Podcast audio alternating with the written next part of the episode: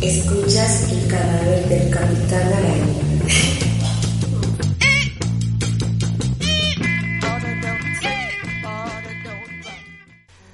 ¿Cómo están, queridos podescuchas del cadáver del Capitán Araña? Nuevo episodio en Quarantine.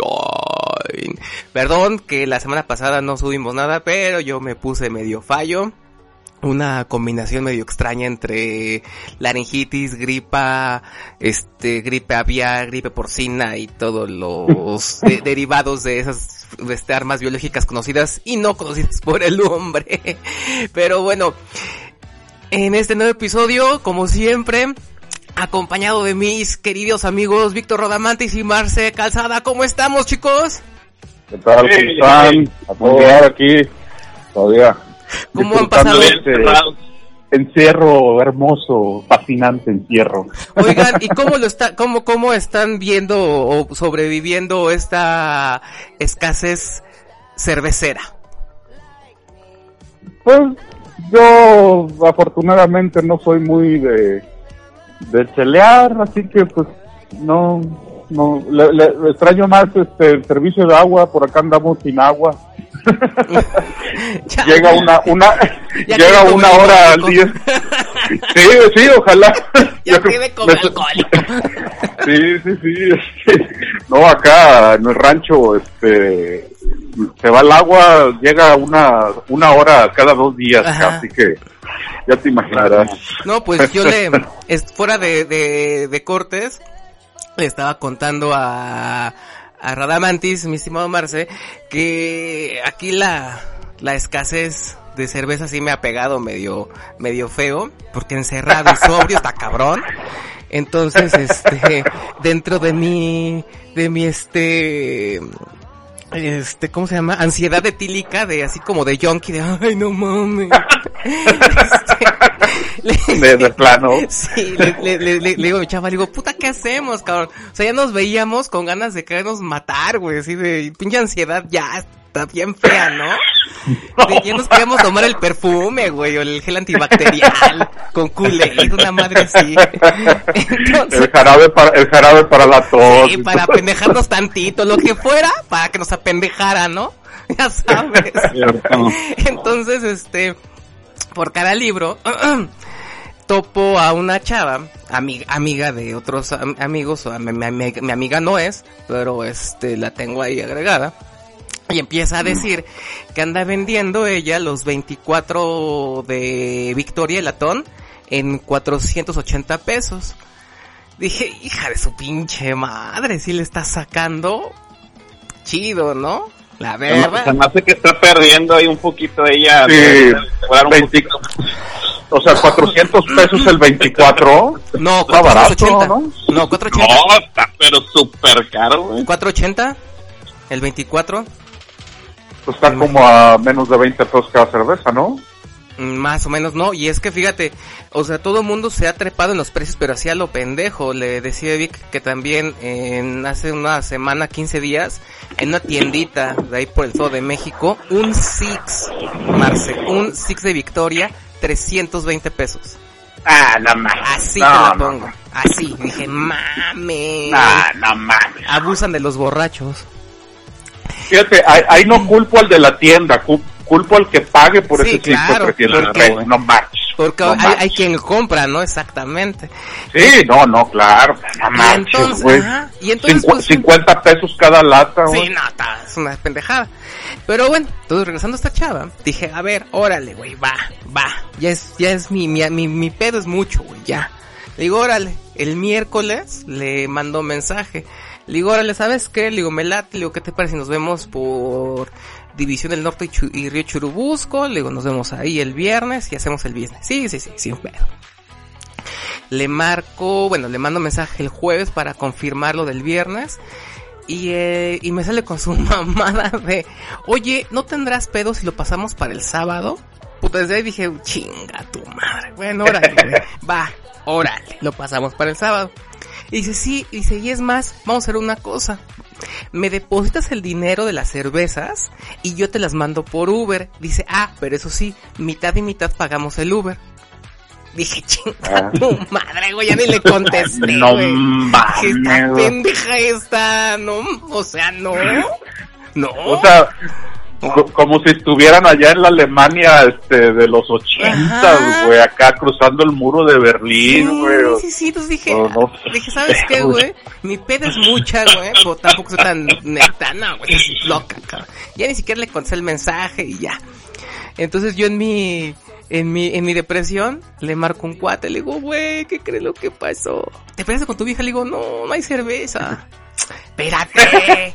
y que me pase el, el teléfono de un amigo de él que tiene un depósito y nada, ahí se ve la disposición y disponibilidad de venta. El güey hasta vino a mi casa a entregármelas. O sea, imagínate. o sea, Pues- sin pedo al mundo. Y tú llegó y me dijo, ¿no quieres otro 24? O los que quieras, hay pedo. Aquí tengo. Me digo, no, nada más uno. No, no, Y bien. así, así, o sea, sí, sí, sí, ahorita todo el mundo se, como dices, o sea, el pedo no es el que te venda un Six en 300 pesos, el pedo es quien te lo está comprando, cabrón. Sí. O sea, por eso, por eso abusan, porque hay mucho, mucho borracho en, en, este, en ansiedad que dice, sí, cabrón, vale madre, llórale. Y eso que allá no hace tanto calor, ¿eh? Sí, no. O sea, en Ciudad, en Ciudad de México no, no hace tanto calor. Imagínate otras partes de la República. Bueno, de hecho creo que aquí en mi rancho sí ven. La verdad no sé, no sé si, si dejaron de vender, pero este... Eh, no, aquí sí la gente es chelera, cabrón. Sí, no, te digo que cuando voy allá a Monterrey, lo que siempre digo, oye, no van a decir que soy alcohólico, que desayuno como y ceno con cerveza. Sí, sí, pues es que allá la hacen. Sí. De hecho vi un vi una foto que alguien le puso veladoras ahí a, la cervecería, algo así. De hecho, vi el meme de cuando dijeron que, que, que habían abierto la fábrica, la, pues, bueno, sí, la fábrica, ¿no? Que decían, Sí, ah, sí, ya, va a haber cerveza. Perdón. Ah, y todo el mundo que bien emocionado y que dijeron después, no, ni madres, no es cierto. No, nomás vamos a hacer mantenimiento de las máquinas No, no, pues es que, es que la clave era comprar cheve, no papel sanitario, cabrón. Exactamente, papel sanitario qué, cabrón, o sea, la cerveza era lo que te iba a salvar en ese apocalipsis. Pero, o sea, ¿todo tipo de alcohol o, o pura cheve? O sea, poco un vinito ahí, un... Ah, no, ya los un- No, ya el alcohol es más ahí. fácil de conseguir. O sea, digo, lo que, lo Ah, que, bueno. sí, no, lo que se escaseó fue la cerveza. Porque, por ejemplo, lo que también dije, güey, lo mismo que me voy a gastar en un Six de 300 y cacho, mejor me lo gasto una botella de Juan Daniel sin ningún pedo. Y Sí. me la bebo así a toda madre, sin pedo alguno. O te compras este de un vinito corrientito del Finca de las Moras, te compras Ajá. unas seis botellas sin ningún pedo, te apendeja exactamente igual Exacto, y ya quedaste súper bien. Entonces digo, sí, no, nada más se, se encareció, pero la cerveza, pero ta- es, es ese como que truco, truco de mercado, ¿no? De, enca- este, desaparece algo y se encarece más y se desea más. Exacto, sí, ¿No? sí, sí, sí. Digo, como decimos otra vez, gente que dice que a lo mejor ni siquiera tomaba cerveza, ahorita está así de, no mames, quiero cerveza, güey, no tomas cerveza, no chingues. Pero bueno, sí, Se acabó, pero se acabó. exactamente.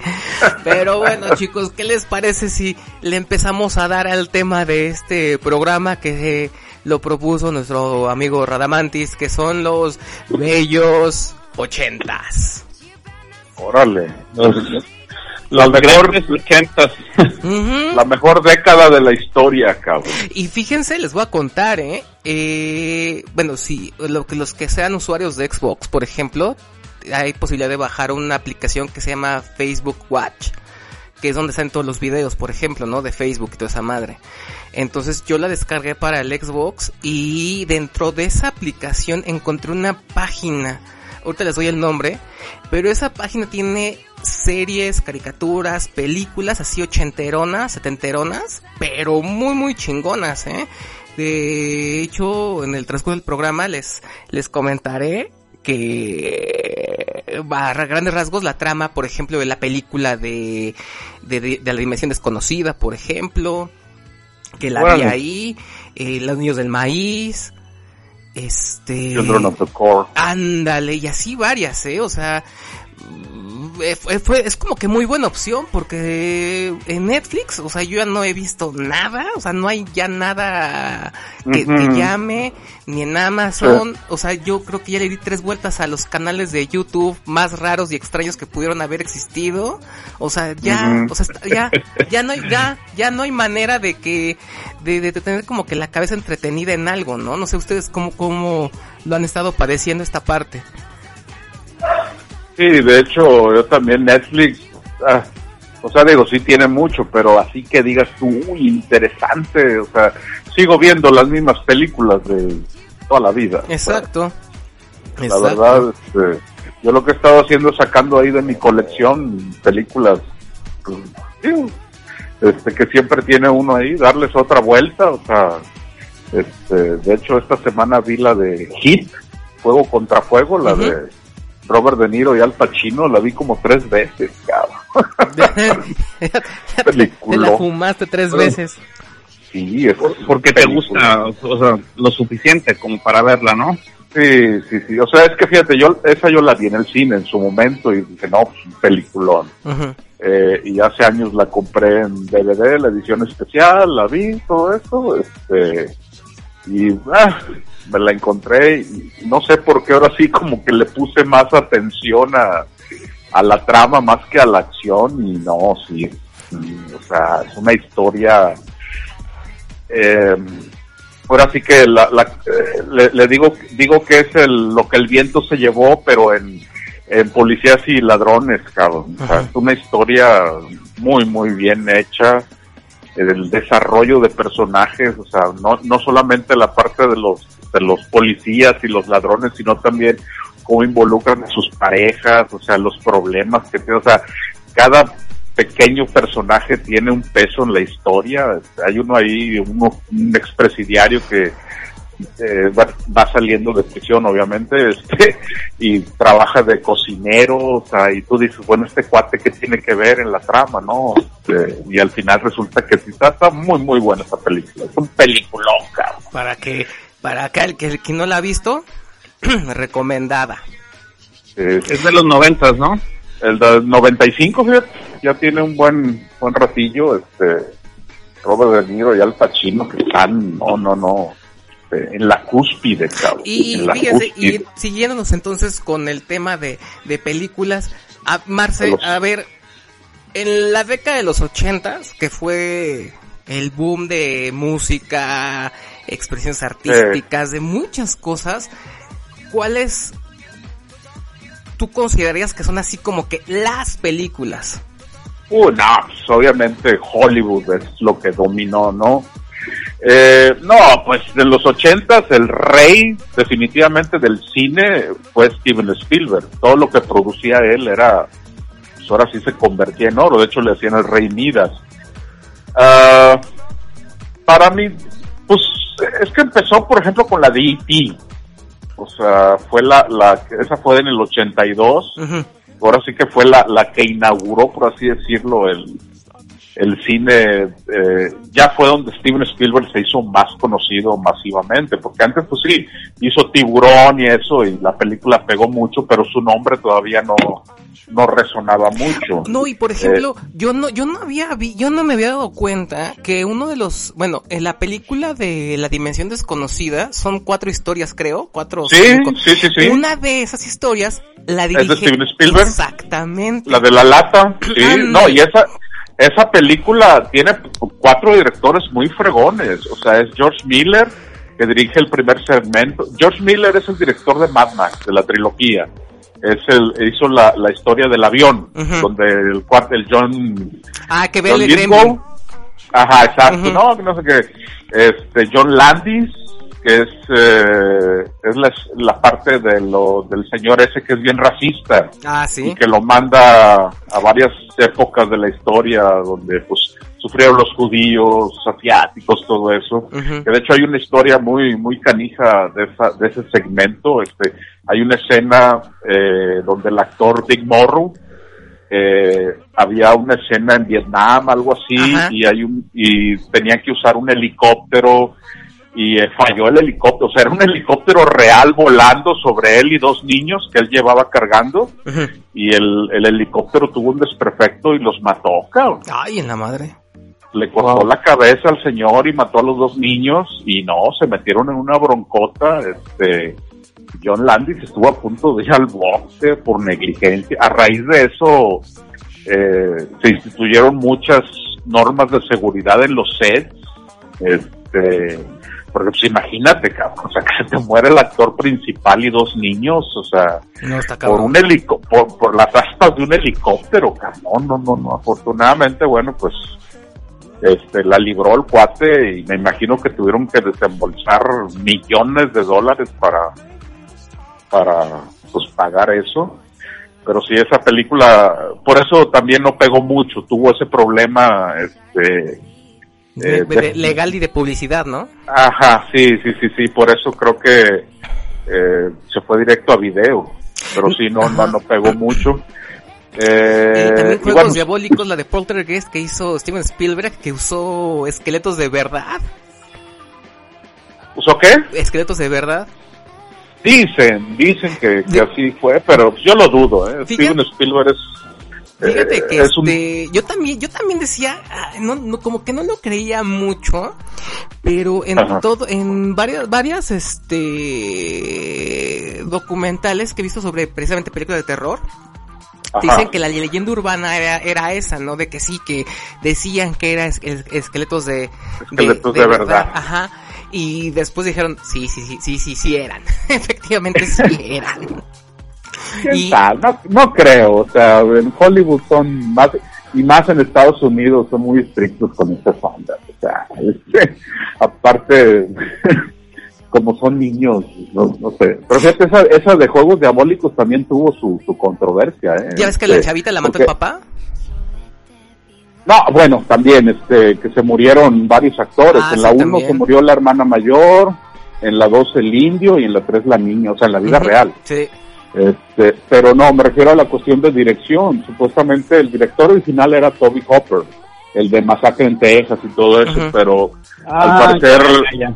al Ya me acordé parecer, también, sí, ajá, al parecer el que realmente la dirigió fue Steven Spielberg. Es que se hicieron E.T. y esa al mismo tiempo. O sea, este, pero E.T. fue la que pegó más. ¿Y tú viste No, no, la, la nueva versión que hicieron de Poltergeist, Marcel? La empecé a ver y no me gustó. Ah, exacto, sí, no. No ¿Tú, no tú, Vic, la viste? tiene-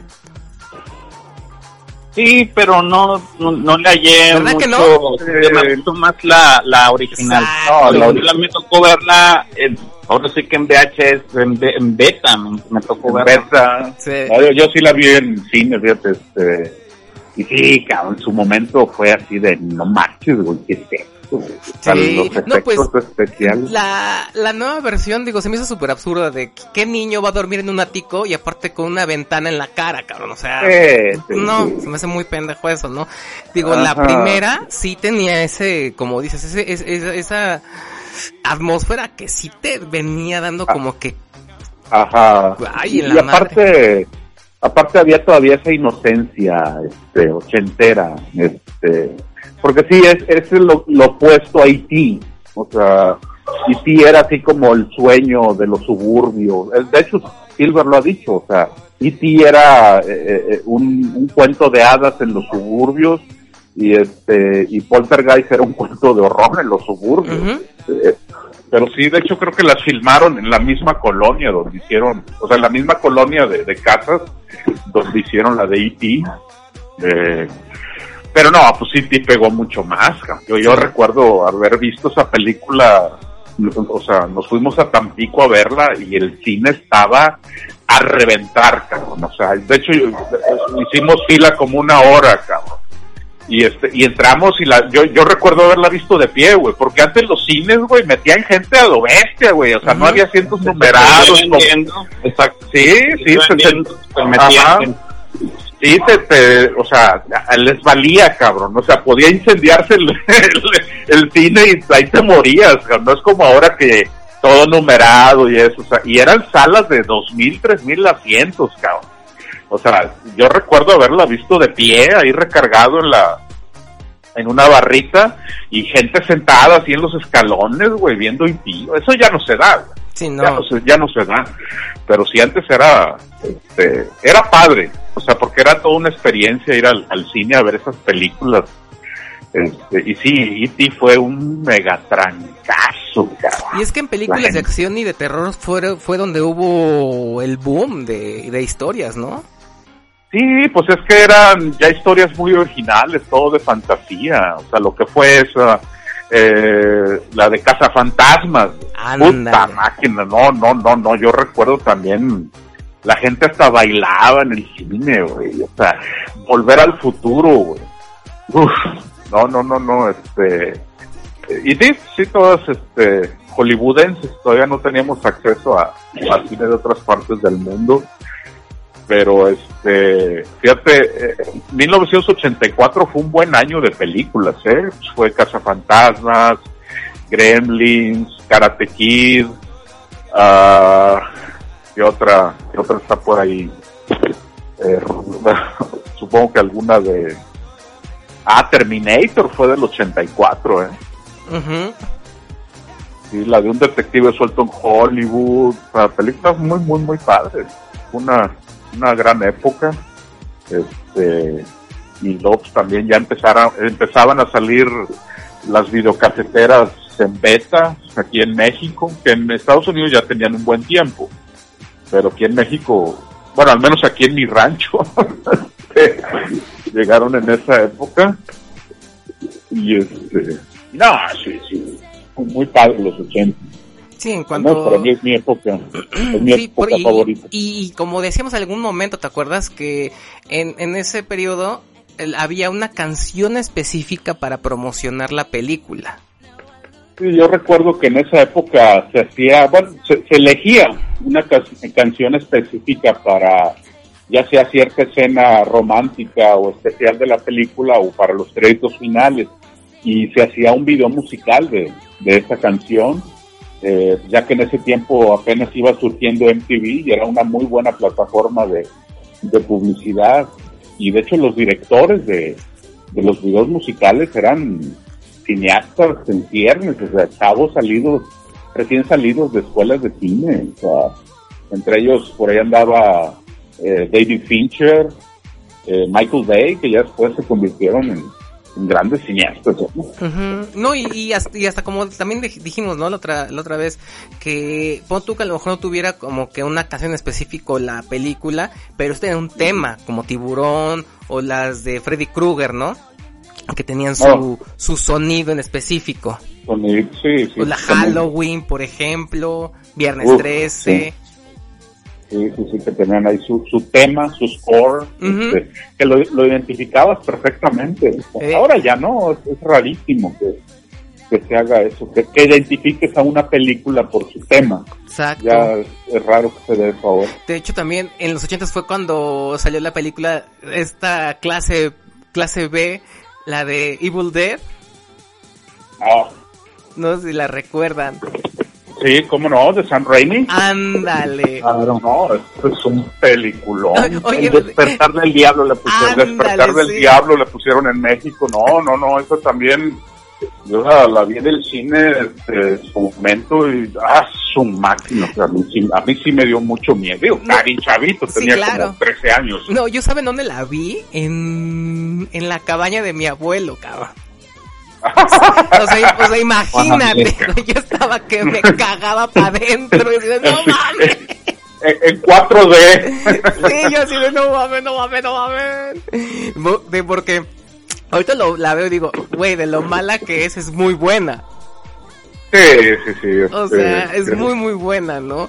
Y, y me recuerdo mucho, mucho de, de, de ese tipo de, de cine. Y, y, y sí es cierto, ¿eh? Bueno, yo al menos en lo particular, yo no recuerdo, o más bien, no, sí no tengo mucho, mucha memoria en cuanto a, en cuanto a otro tipo de cine que yo he visto ochenterón. O sea, mis referencias son siempre más de terror.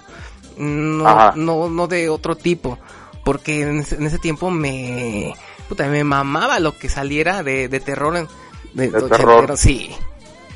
Pero- pues es que sí, digo, se hicieron buenas películas de todo tipo, tanto de terror como de acción como de drama, o sea, eh, los ochentas una peli- se manejaba mucho el romance citadino, o sea, por ejemplo, hay una película muy buena con Richard Gere eh, que se llama Reto al Destino, es de un chavo que trae la vida hecha este, cotorreo y se mete al ejército, o sea, er- eran de esos dramas, ah, y obviamente conocía a una muchacha y había ahí el conflicto, o sea, eran ese tipo de películas donde sí había un nivel actoral eh, muy elevado, este, esta de Atracción Fatal, Ah, con sí. Michael Doug- con Michael Douglas y Glenn Close, o sea, eh, había algunas de, de Cotton Club, o sea, sí, sí hubo una época muy padre,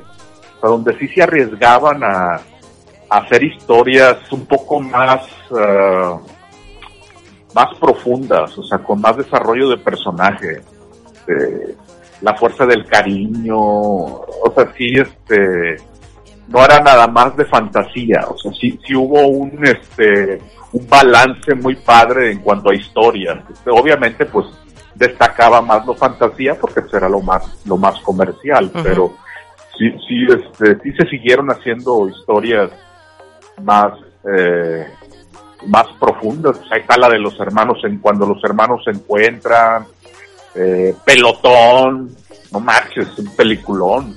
Este, pero sí, sí, este, sí, sí trascendió más lo, lo fantástico. Está la, la trilogía de Volver al Futuro. O como la de Highlander. Ándale. Sí, sí, sí, sí. Fíjate que acabo de ver una película. Highlander la dirigió este, es un director australiano que se llama Russell Mulcahy. Ujú. Ese cuate, eh, este, antes de esa, hizo una película que se llama Razorback. Razorback. Es de un, de un jabalí asesino allá en Australia. no marcha. Haz de cuenta, es como tiburón. Es como tiburón, pero con un jabalí, güey. La, la acabo de ver, la bajé, dije, ah, mira, nunca la, la- la había escuchado, nunca la había visto, no marches, güey, es una joya, güey. Es una joya. Este cuate, Russell Mulcahy, él, empezó haciendo videos musicales, le dirigió muchas a, Duran Duran y todo eso, y traía esa visión de, de, de la iluminación, los cortes rápidos, y en serio, o sea, cada cuadro de esa película, a pesar de que es así de fantasía y horror, cada cuadro, o sea, es una masterclass de iluminación, de, de diseño de producción, de composición, o sea, este cuate es de los que piensa en el primero, segundo y tercer plano. o ya sabes que todo el ambiente está lleno de humo, la luz azul, o sea, está muy, muy buena la, la, la película. Por eso este cuate luego, luego se fue a, a Hollywood. eh, me digo, es- no sé si también recuerden, había una película donde salió Michelle Pfeiffer, que es donde empezaba, ah, es que no me acuerdo cómo le, le pusieron aquí que el, el hechizo de Aquila, creo. ¡Ah! ¿Cómo no? Con Esa. Rutger Hauer y Matthew Broderick. Ándale. Puta, sí, no, no, no, que, que el día ella era un, este, Halcón. un halcón y el, y el, el novio era un, este, un lobo. En la noche, ajá. Buenísimo, en la noche, sí, sí, pero buenísimo. Fíjate, esa la vi en el cine de pura chiripa, o sea, de esas que entras al cine y dices, "Ah, a ver qué onda con esta película. No, no, no, una chulada, cabrón. Sí. Esa sí era fantasía fregona, güey. Sí, está Pues, muy, muy este, buena, eh. Muy buena, cabrón. Trae ahí este, muy buenos paisajes, muy buenos actores. O sea, creo que fue la, la segunda película de Matthew Broderick, cabrón. Sí, que estaba chavititito ahí. Sí, sí, sí, que de hecho ni, ni encaja en el personaje. Se supone que son puros europeos y este güey trae el acento ahí de New Jersey, güey. O sea, no marches. Pero pues, obviamente necesitas un, un- una cara conocida. Pero no, no, esa película sí está, es una chulada, la historia, este, y bueno, trae a Robert Howard, que es un actorazo, cabrón, un actorazazo. Sí. ¿Tú la viste, Vic, esa? Sí, sí me acuerdo de haberla no, no la he revisitado porque eso de fantasía así medio heroica medieval pues sí está muy padre y sí me interesa. pero sí, sí, sí me acuerdo haberla visto. El, el, el águila, ¿no? Lady Águila, Lady Ah, Hawk. Lady Lady Hawk, Hawk, sí, Lady es- Hawk. Eh. Esa película la dirigió Richard Donner, güey. Richard Donner dirigió este The Omen, La Profecía, Superman, este la, la toda la serie de Arma Mortal, o sea, este cuate es un director muy fregón, eh, Richard Donner, este. Oiga, Ya sé. de hecho sí. Pues sí- bueno, re- regresa, pues prácticamente estamos hablando de puras películas de los ochentas, en este caso como, o sea, como ideas de, de, de, la industria que estaba en, en, en este caso en el cine, que ahorita pues sí los estuvo comentando Marcelino, incluso eh, eh, pues es una industria ya establecida por todo lo que el ojo, como dijo de Steven Spielberg, películas de aventuras, o sea, me acuerdo que había películas, o sea, lo que llaman la clase infantil, creo que ahí fue, en los ochentas fue cuando se empezó a clasificar las películas, ¿no? Sí, los PG-13. Sí, Por porque ejemplo, antes- The Goonies, o sea, Ajá. tiene sus escenas medio medio, pero es- sigue siendo una película de, digamos, Para de, niños. de- para niños. Los cazamonstruos. Claro. Ajá. De, de hecho, eso que dices, Víctor, pues, eso se instituyó gracias a Steven Spielberg, porque antes las películas eran o para niños o para adultos. Y este, supuestamente eso de PG-13, eh, o sea, Parental Guidance, Un medio. este, ajá, eh, de 13 para arriba y todo eso, se instituyó por la película de Indiana Jones y el Templo de la Perdición, cabrón. Porque esa Mm. película, pues, sí, es de aventuras y pues, todavía trae ni- Pero pues hay una escena donde a un güey le sacan el corazón, cabrón. O sea, y, y la, la asociación de padres, la NPA de Estados Unidos dijo, ay, canijo, o sea, esta película creo que no es para niños y le vamos a poner clasificación R. Pero pues, Steven Spielberg dice, no, espérate, o sea, o sea, sí debe haber algo medio, o sea, porque sí está, o sea, sí es para niños, pero nomás por esas dos escenitas, o sea, porque traer clasificación R en Estados Unidos sí te bueno, hoy pues es que es restringida. R es restringida y pues sí te baja mucha, mucha audiencia. Este, y Steven Spielberg le pidió ahí a no sé qué productor que interviniera y se, se hizo la clasificación PG-13, o sea, eh, cualquier niño acompañado de un adulto puede ver la película, este, y sí, se instituyó para esa, para Goonies, y me parece que creo también para Gremlins. ya, ya, ya te entendí. La de los gremlins era la onda también. La escena- del cine con Sam Blancanieves no tiene madre. Sí, Eh, sí. I hope, I hope. Ajá. pero- ajá, ajá. No. Creo que ya van a hacer la tercera parte, algo así, o el remake, no sé. Ah, no, no. Sí, no, de hecho, Sí, pues es acudir a la nostalgia. Creo que eh, a nosotros como personas que vivimos los 80, pues no todo estaba tan padre, pero ahorita que lo recuerdas, pues había cosas muy interesantes sí, de hecho, este, yo fíjate que mis recuerdos más gratos obviamente son en cuanto a cine, porque igual en el siguiente segmento hablamos de eso. Las series que habían en televisión había unas muy pinches dramáticas, cabrón. No mames.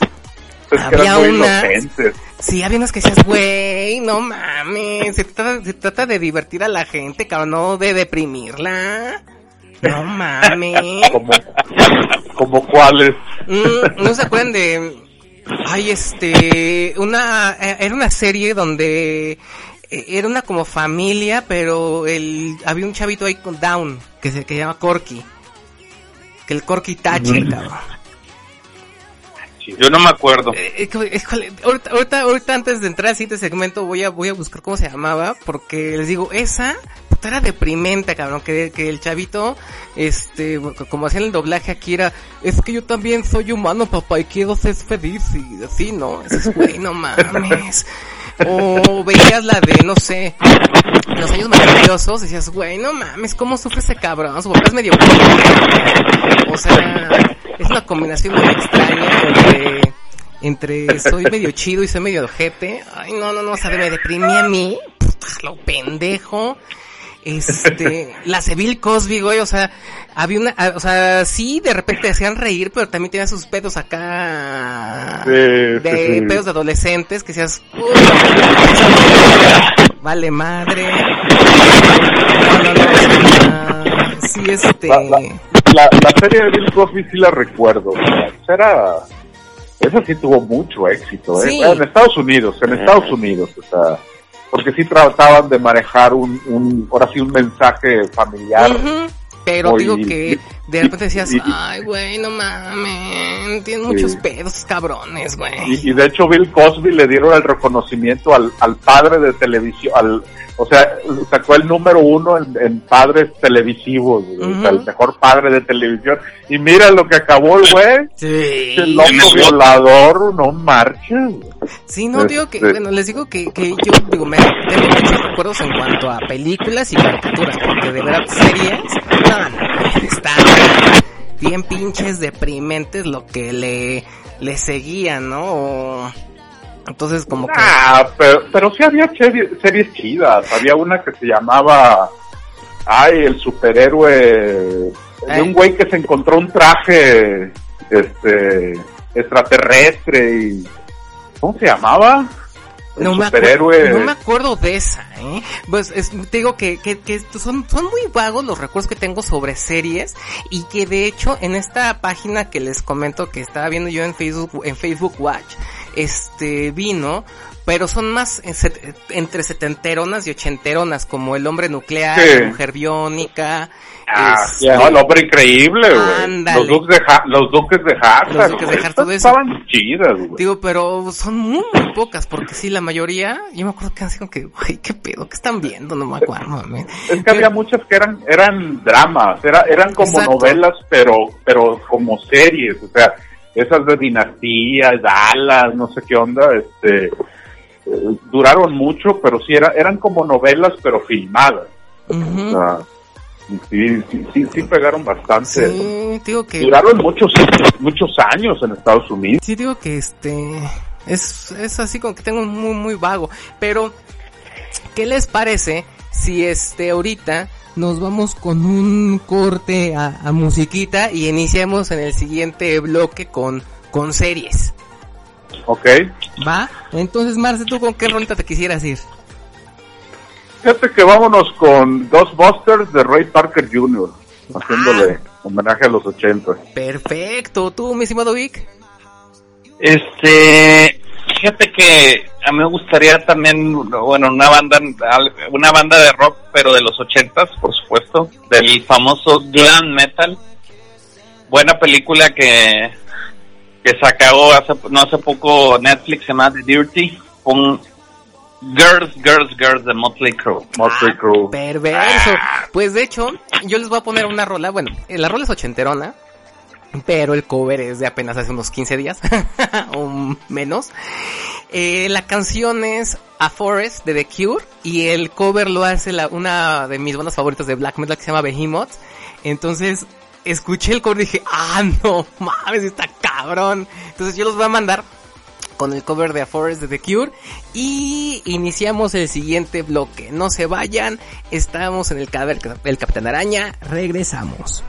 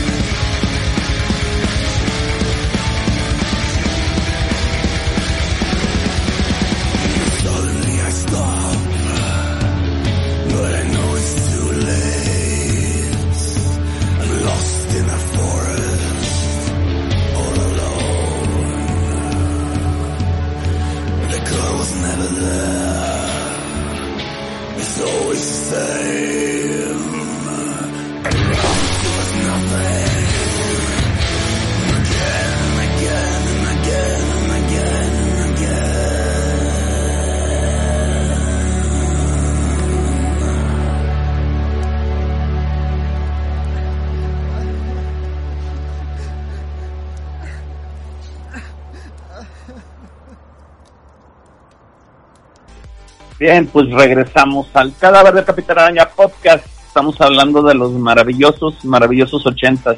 Esos bellos eh, años que ahorita a la distancia, pues, pues el, se valora la nostalgia. Me gustaría que platicáramos un poquito de la música.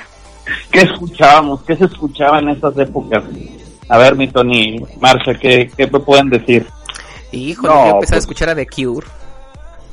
No, yo en esa época, para mí la, la canción así emblemática de los ochentas es la de Van Halen, Jump.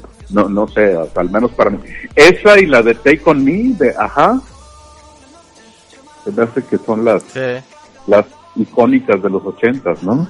Fíjate que, bueno, sí, sí, este, está así como que muy, muy, muy yo, este, clavado con la música así poperona, ochenterona, pero y digo yo en, en, en aquel tiempo ya estaba teniendo así como contacto y- con la música pues ya más más underground, ¿no? Digo, empezaba a escuchar así Ocean de Banshees, este una que otra grabación de Bauhaus, The Cure, que fue cuando el gótico se volvió pop y el pop se volvió oscuro. Entonces, eh, fuera de eso, como dice Marce, estaba pues grupos como Ajá, como este eh, Synth pop, ¿no? ándale, synth pop como Culture Club, este bandas electrónicas que se empezaban a dar como Craftcraft, este Depeche Mode, por ejemplo, Queen, Kiss. O sea, sí, sí, sí fue el boom también de música, ¿eh? Pero, o sea, yo creo que es lo que me hizo, es lo que forjó mi- mis gustos musicales, más bien, yo, yo siento. Sí, porque en México realmente no había...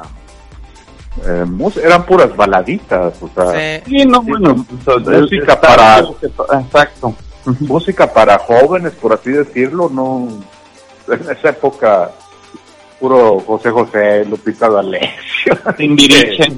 Timbiriche apenas este iba empezando y, sí tuvo su su boom allá ya cuando ya cuando crecieron, ¿no? Que se hicieron adolescentes, creo que sí tuvo tuvo un momento muy grande, pero en sí en, en rock y eso fue hasta fina, hasta finales de los de los 80 cuando ya salió Soda Stereo, este, Caifanes.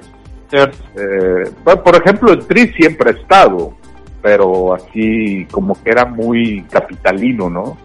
No, y- Aparte de que estaban como que en el área a- alterno que le llaman este el lado que no estaba comercial, o sea, el Ajá. lado oscuro, digamos, de lo que no pasaba Televisa, porque realmente Ajá, Televisa tenía prácticamente todo acuerdo con todas las disqueras, ¿o no, Tony? ajá. Exacto. Y era lo que había, lo que te- tenía las teles, tenía Ajá. la radio y tenía Sí. acuerdo con los con las las disqueras. dis- famosas disqueras de distintos este, países.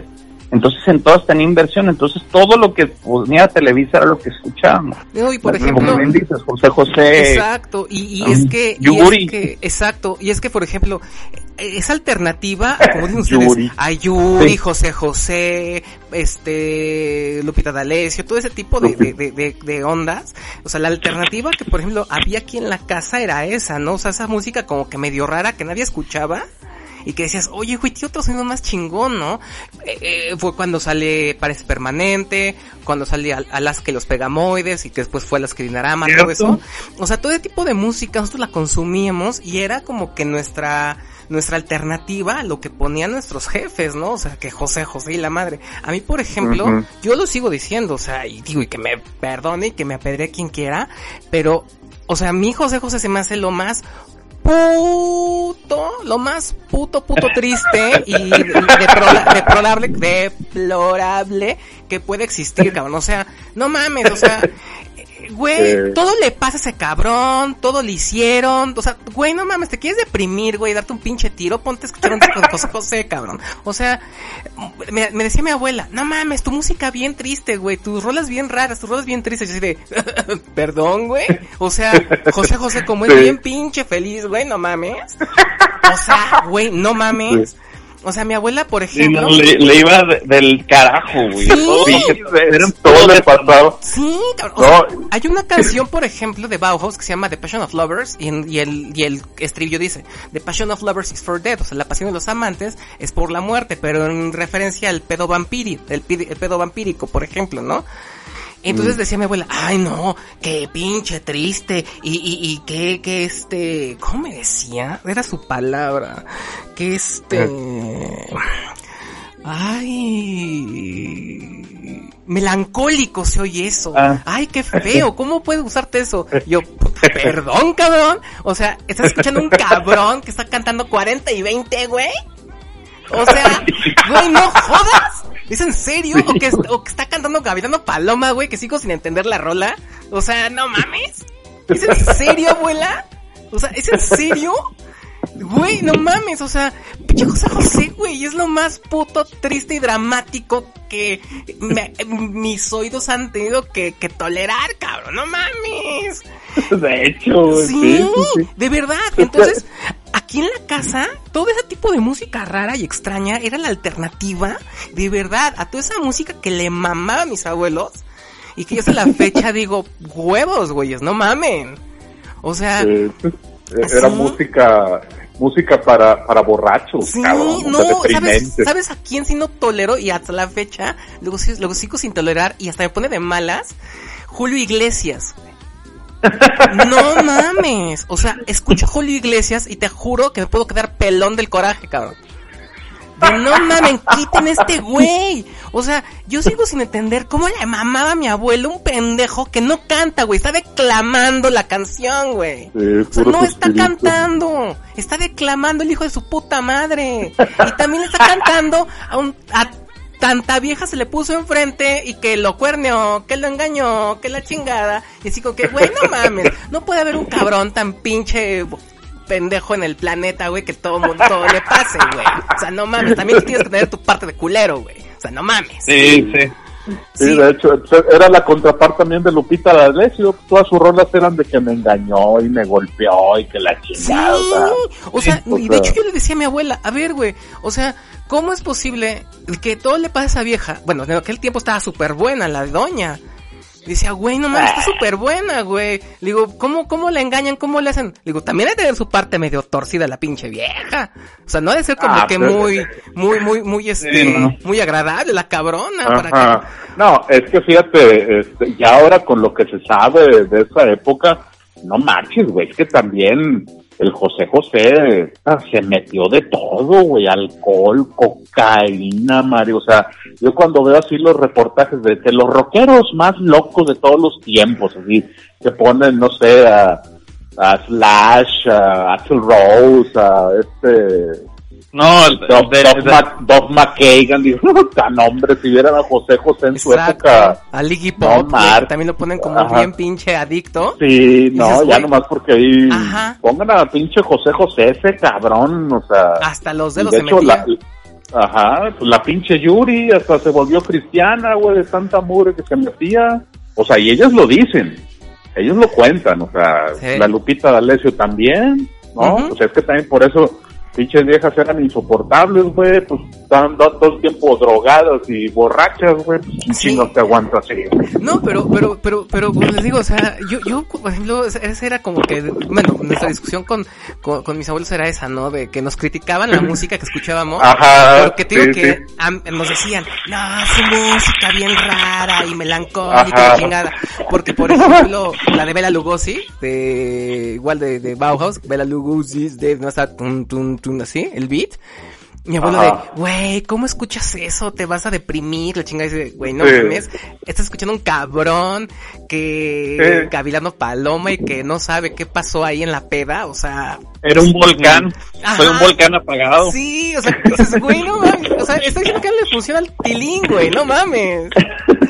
O sea, o yo, le, o yo le entendí eso, ¿no? Que ya no le funcionaba, Sí. que por eso tenía disfunción eréctil el cabrón. Sí, Todas hecho, las yo- enfermedades y todos los problemas. los Todos los- que- y ahorita que decías de Lupita D'Alessio, pues es como una paquita de barrio, la paquita la del barrio, pero Sí, una ajá. versión, o sea, Lupita, las canciones de ella, más o Ajá. menos así. Es que la, la Lupita D'Alessio era, era de colonia rica y Paquita la del barrio es de colonia molada. güey. Sí, de la Pero Guerrero. en sí es, es el mismo concepto. Es, es el mismo concepto, diferente target. Sí. No, y es que, por ejemplo, la, otra vez estaba escuchando en la oficina, eh, alguien puso Adele. Le dije, güey, le digo, la única diferencia entre Adele y Paquita del Barrio es el idioma, güey, no mamen. Es lo pinche mismo. Sí, sí, sí, o- sí, cierto, ¿eh? O sea, es lo, sí, Ajá, claro. tiene un refinamiento de música, pues, pero de que las voces eso, están bien producidas y todo, sí. Sí, güey, es que su canción de, güey, yo sé que estás con alguien más, pero no te quería hablar para ver cómo estás, güey, no mames, qué deprimente, cabrón. O sea, ya supéralo, güey. O sea, ya supéralo. O sea, como mujer, güey, así estás bien pinche fea, puedes traer a 20 pendejos atrás de ti, güey. Porque tienes Eh. lo más cotizado en el planeta que es, que es el tlacoyo. Exacto, La neta. exacto. O sea, tú como güey, Sí. así estés cagándote de bueno, guapísimo, la chingada. Si bien le llaman la atención a tres viejas, ya chingaste, cabrón. Pero de ahí no pasas. Y aún así Sí, no te van a hablar. O sea, tú tienes que hacer Sí. tú, tu lucha, güey, para que caerles bien y que digan, ah, sí, a huevo, güey, ¿no? Pero como mujer, no mames, sin Sí, pedos, pero sin pedos. Sin pedos, sin pedos. Es como le decía ah, también a mi primo, le digo, oye, güey, le digo, es que ah, allá en Monterrey, le digo, yo la verdad, eh, ha sido, sí, las he visto, pero han sido muy escasas, las chicas, pues no muy agraciadas por la vida, ¿no? Pero ahí en Monterrey, el que anda con una fea es porque es muy pendejo, porque quiere, güey. La neta. Digo, porque hay chavas, pero que se descagan de guapas, güey. Y que las ves solas, güey, o con un cabrón que dices, ay, no mames. ¿Qué pedo, güey? ¿Qué pedo? ¿No? Entonces, por ejemplo, estás, hablando de una Adele, güey, que es una gordibuena, que está dos, tres chida, y que todavía le sigue llorando un pendejo. No mames. Dices, güey, ya, supéralo. O sea, güey, sí. O sea, eso de que, ay, nadie va a querer por estar gorda. Nah, eso no es cierto, güey. Tlacoyo es tlacoyo, güey. O sea, La colla es la pues sí, colla es la colla. sí, diría una amiga que es medio corriente igual que yo, diría, pantufla es pantufla, güey. O sea, no mames. O sea, por favor. Sí. Pues sí. Entonces, yo por ejemplo, es lo que decía mi abuelo. Le digo, es que ¿cómo dices que lo que yo escucho, güey, está jodidamente triste, güey? Cuando tú no mames, güey. O sea, güey, ¿qué pedo con lo que estás escuchando, cabrón? O sea, de, De, verdad. de hecho, fíjate, este, la música de los ochentas, la, la gringa, la glam, mucha, mucha gente piensa que es así de, de, de, de, de locos y no sé qué, pero la mayoría de las canciones de, de los grupos así de heavy metal eran, eran canciones de amor, ¿eh? O sea, y de Exacto. hecho, de, de echar desmadre y que, la, o sea, todas esas de Motley Crue eran de echar desmadre, o sea, Y aún así Girls, Girls, o sea, salir dolidas. con los cuates, o sea, las, las, de, Po- las de Poison también Ujú. eran puras rolas de echar desmadre, o sea, más que la gente no les entendía. Sí, o sea, ¿no? tenía ese estigma el rock and roll de que, ah, es que es de drogas y alcohol, y no es cierto. Era, era, era, de- era del, como dices, del, del Reven, y aún así tiene sus rolas también llegadoras. Por ejemplo, la de Home Sweet Home. Sí, Sí, lo- los mejores baladistas son los, son los de grupos de heavy metal. Pues sí. las baladas pegadoras, o sea, las power, power ballads que les llaman. Ajá, sí, sí, sí, sí. Es eso, de, o sea, puedes enumerar varias canciones, incluso de Scorpions, tiene, tiene su power ballad, Ajá. este, varias, o sea, hay varias. Sí, esa es la de Winner Chain, no, la otra, la de, ¿cómo va? ¿Cuál? Ahorita, ahorita me acuerdo. Eh, son, son de distintas eh, áreas, pero la verdad, pues al final tienen su corazoncito, güey. O sea, Claro. es lo que cantan. Bueno, Pues el máximo exponente de que agarró esas rolas es Bon Jovi, güey. Son puras rolas de amor. Sí. Sí tiene de desmadre, la de Bad Medicine, Ajá. por ejemplo, y así, Bad pero Medicine. la de, eh, o sea, tiene varias rolas, in- incluso, es, es el güey mezclado entre rock y baladista, pero en una banda de rock, porque sí De tenía buenos músicos, la verdad, Bon Jovi no, no, no son malos músicos, pero pues son fresas comparados con otros grupos. Exacto. No, pero, pero Bon Jovi de repente sí traía ahí una rolita como de denuncia. Esa de Living on a Prayer es Sí. como una rola de, de denuncia al sistema de, de Reagan, o sea, de que está todo afregado y eso, o sea, es como una rola de, eh, como el tipo, ay, el jefe. Bruce, Spring- Bruce Springsteen, que también eran rolas así de, del ciudadano común, ¿no? Y de repente sí, sacaba ahí alguna baladita. o YouTube que agarraba la bandera de, del, del tema de, de la situación en Irlanda. Ah, Irlanda, exacto, Claro, sí, sí, sí. Entonces, Ajá. cada, eh, lo que sí los ochentas, sí había muchos grupos y había mucha idea de experimentar, güey. O sea, se quedaron con que sí puede experimentar, claro. Había fórmulas casadas como fue Michael Jackson, no sé cuántos discos Ajá. hubo de este cabrón, güey, en esa época que vendía todo, güey, todo el tiempo Sí. estaba vendiendo Michael Jackson. Es más, todavía no sacaba el disco y ya se estaba vendiendo. Sí. Así de extraño estaba el, el tema, me refiero, no se estaba vendiendo, eh, con- los sencillos eran, era común y eh, los ochentas también fue, creo yo, cuando realmente sacaban álbumes completos, o sea, Ujú. álbumes que todas las, todas las Canciones canciones que pegaban, valían la pena. Valían la- sí, eh, sí. o álbumes, álbumes, por ejemplo, Pink Floyd sacó The Wall, que es toda una experiencia escucharlo junto. Mm. Eh, no sé, son temas así que, que para mí en los ochentas sí se experimentó, ahorita ya no. Exacto. Ahorita sacan una canción, dos canciones, pero ya no es todo el trabajo completo y, complejo de, un productor que y, del grupo de la o del cantante que hicieron un concepto de disco. Pero y fíjate, y qué tan bien hecho estaba que el concepto de temporalidad lo se pierde y hasta la fecha sigue escuchando todo este tipo de música.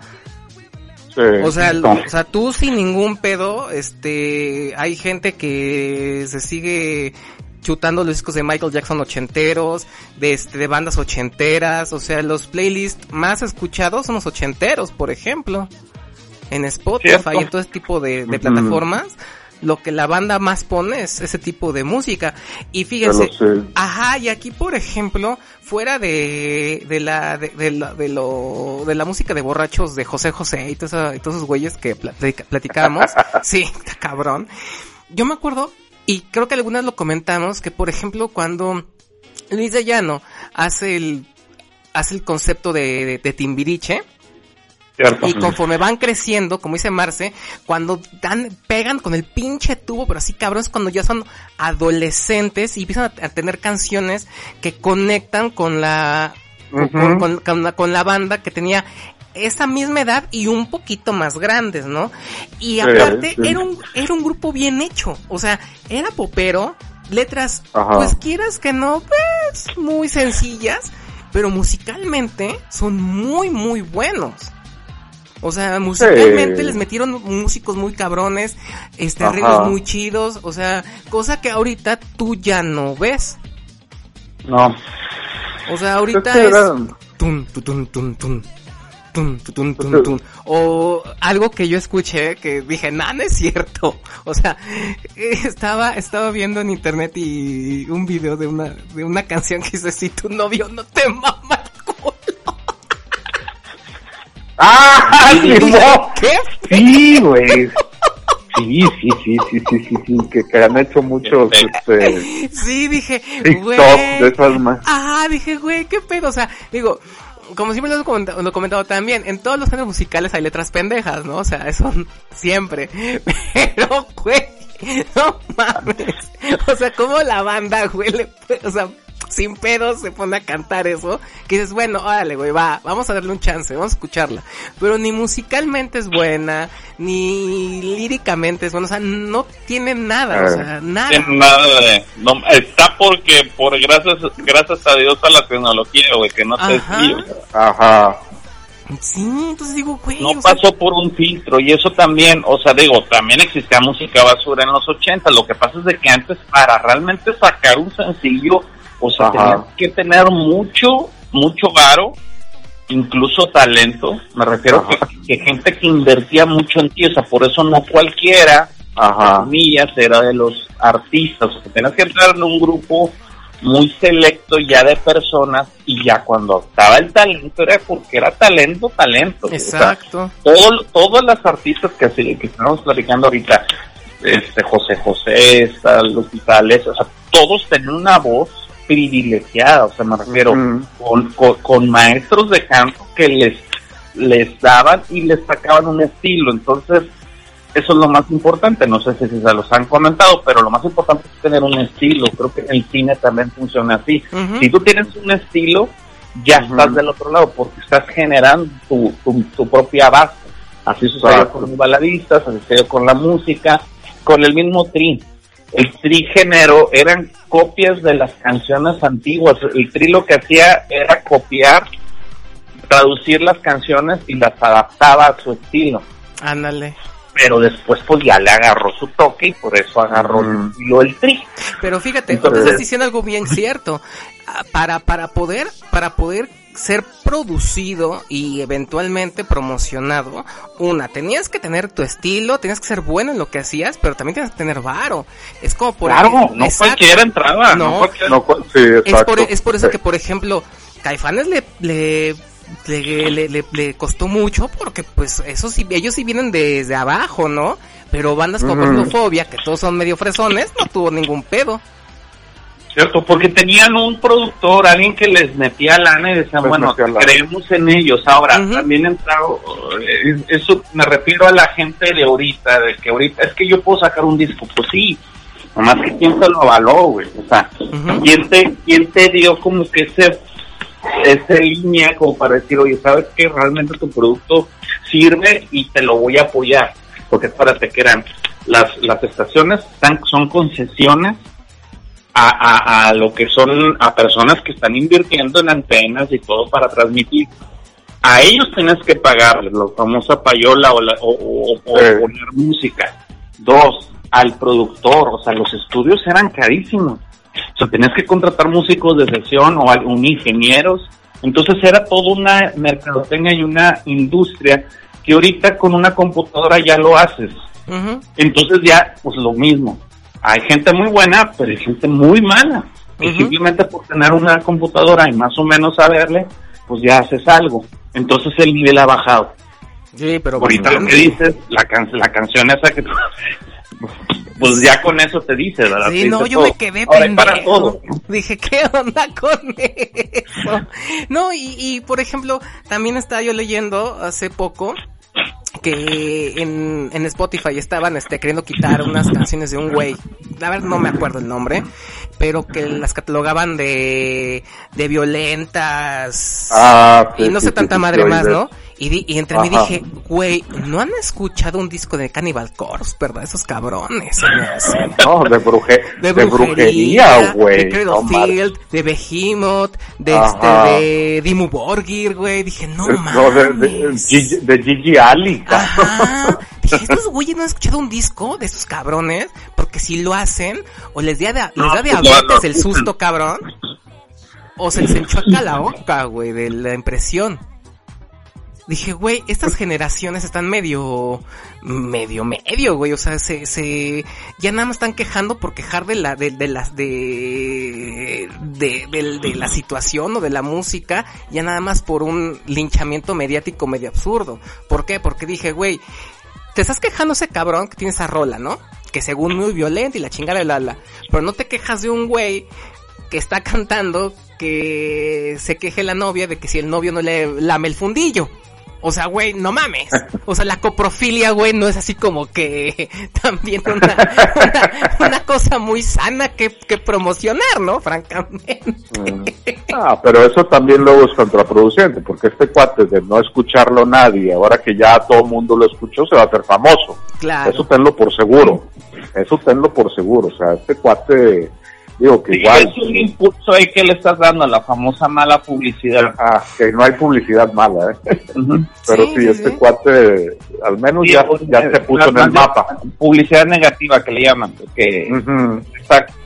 Eh, incluso sucedió con cine, me acuerdo de la película del el crimen de Padre Amaro, y quisieron, Ah, sí. sí. pues ahora la gente una- la iba a ver. O sea, Que ah, me realmente- ahora voy a Ajá. ver. Que, que la, realmente la película no es buena, ¿eh? O sea, O sea, pegó por el escándalo, pero en sí la película ¿Sabes? No. Eh, exacto, sabes, tienes toda la razón, Marce, porque ni siquiera es buena la película. De hecho, si quieres No. ver una película así de controvertida en cuanto a iglesias, en cuanto a iglesia, perdón, tú te acuerdas de... ¿Cómo se llama la película? La, la viuda negra, no me acuerdo. Que sale este... Esta actriz... Puta, que salió en la película que la otra vez comentamos, de Cindy la Regia, que le hacía de la abuela. Ah, sí, la viuda negra con Ándale. este eh, Isela Vega. De hecho, ahí sale Vega. Mario Almada. Sí, Ah. ganó una diosa de plata. Sí, y que, y pues que es un el cine. padrecito que se está chingando una, una ruca y, Sí, sí, sí, sí, se sí, ven sí. desnudos pero bien chidos y Sí, bla bla bla. Era la época de los 70. Ajá, cabrón, o sea, ¿quieres ver una en película México lo- transgresora?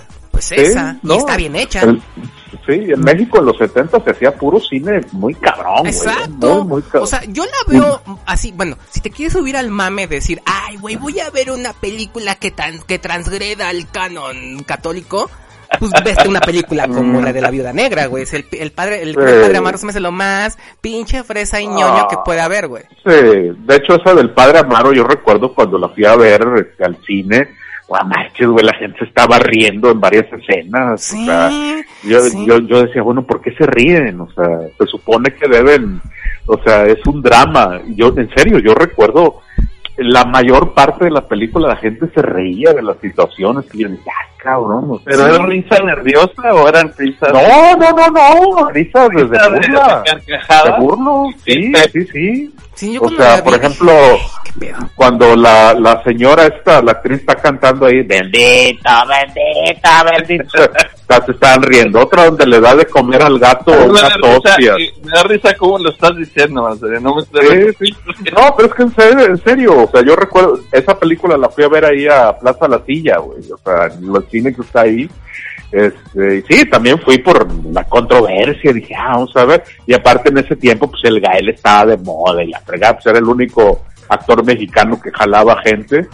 Y pues sí, la sala estaba, estaba llena y hasta había un letrero ahí. Esta película contiene escenas que pueden dañar. En serio, así en la taquilla había un Sí, letrerito sí, ahí, claro. este, puede dañar susceptibilidades, se recomienda discreción y ya está más. Y Pues- no, yo, yo entré, yo entré pensando que iba a haber así algo como el Día de la Bestia, güey, no sé, cabrón. el ACDF. No, Ándale, ándale. No, en serio. Esta movie sí está bien. No, y fíjense, sí. ahorita, ahorita lo que dice Marce, y sí es cierto, eh, cuando, cuando la escena que decían, güey, es que, que sacrilegio, que la Ru, que le está dando de comer la, la, la, la hostia. La hostia al gato, güey. De, güey, no mamen, no han visto el exorcista, ¿verdad? Que se mete un crucifijo en el, en la, en la película de la vieja, ¿verdad? Creo que no. Ajá. O sea, yo cuando fui al cine, Sí, la- cuando, sí, cuando la sí. fui a ver, iba con un grupo de conocidos que afortunadamente ya, ya no les hablo porque me demostraron ser increíblemente pendejos. Y sí, claro. E- estaban de, no, no mames, güey, que la os dije, güey, es, no mames, ¿no han visto el exorcista?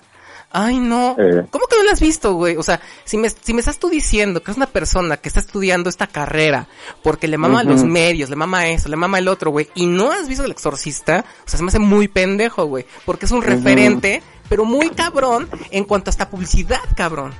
O sea, está muy, muy, muy mamona.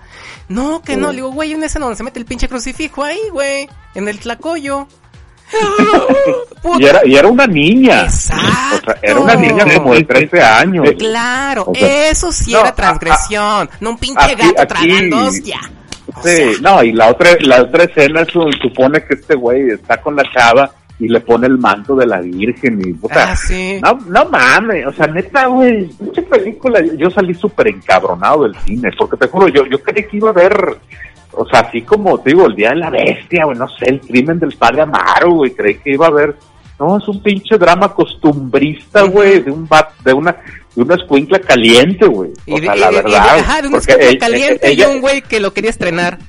Ajá, sí, sí, sí, pero así que digas tú, puta, es un portento cinematográfico, la verdad no, o sea, porque de hecho hasta la foto está muy X, la música, pff, o sea, no, no, o sea, digo, esa película funcionó por por el, el escándalo, cabrón, o sea, este, que después han querido hacerlo con otras películas así a propósito y no, no les funcionó. Exacto, pero, Pero, pero, pero, este- fíjate que, qué tan, qué tan a veces qué tan pobre está la, la, la, la capacidad de discernimiento de muchas personas que se espantan con eso, siendo como les digo, Ajá. hay películas o sea, más cabronas, hiper más cabronas, con escenas más cabronas todavía, que pues no, no hay como que tanto pedo. Digo, eh, lo estaba yo viendo, estaba leyendo de que no, no mames, que este cabrón, sus rolas incitan al odio, a la violencia y a la matanza.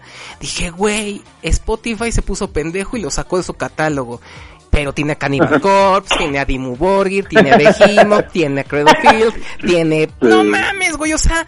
Güey, el arte es arte, güey. No tiene por qué prostituirse. Claro. Solo tiene por qué tener un pinche fin. Ahora, cada quien es totalmente, o sea, bueno, se pretendería que fuera totalmente consciente de lo que está escuchando y no decir, güey, pues no me late, pues no lo oigo, ¿no? Tan tan. Es como a mí, no me gusta esa, mu- no me gusta, a mí no me gusta la rola de si a tu novio no le, no le gusta que le lamas el fundillo, pues no la oigo, pero No la escuche. Ah, pues no por eso me voy a sentir ofendido. Digo, pues no me late la coprofilia, güey. Pero pues la neta, pf, pues no. O sea, francamente no.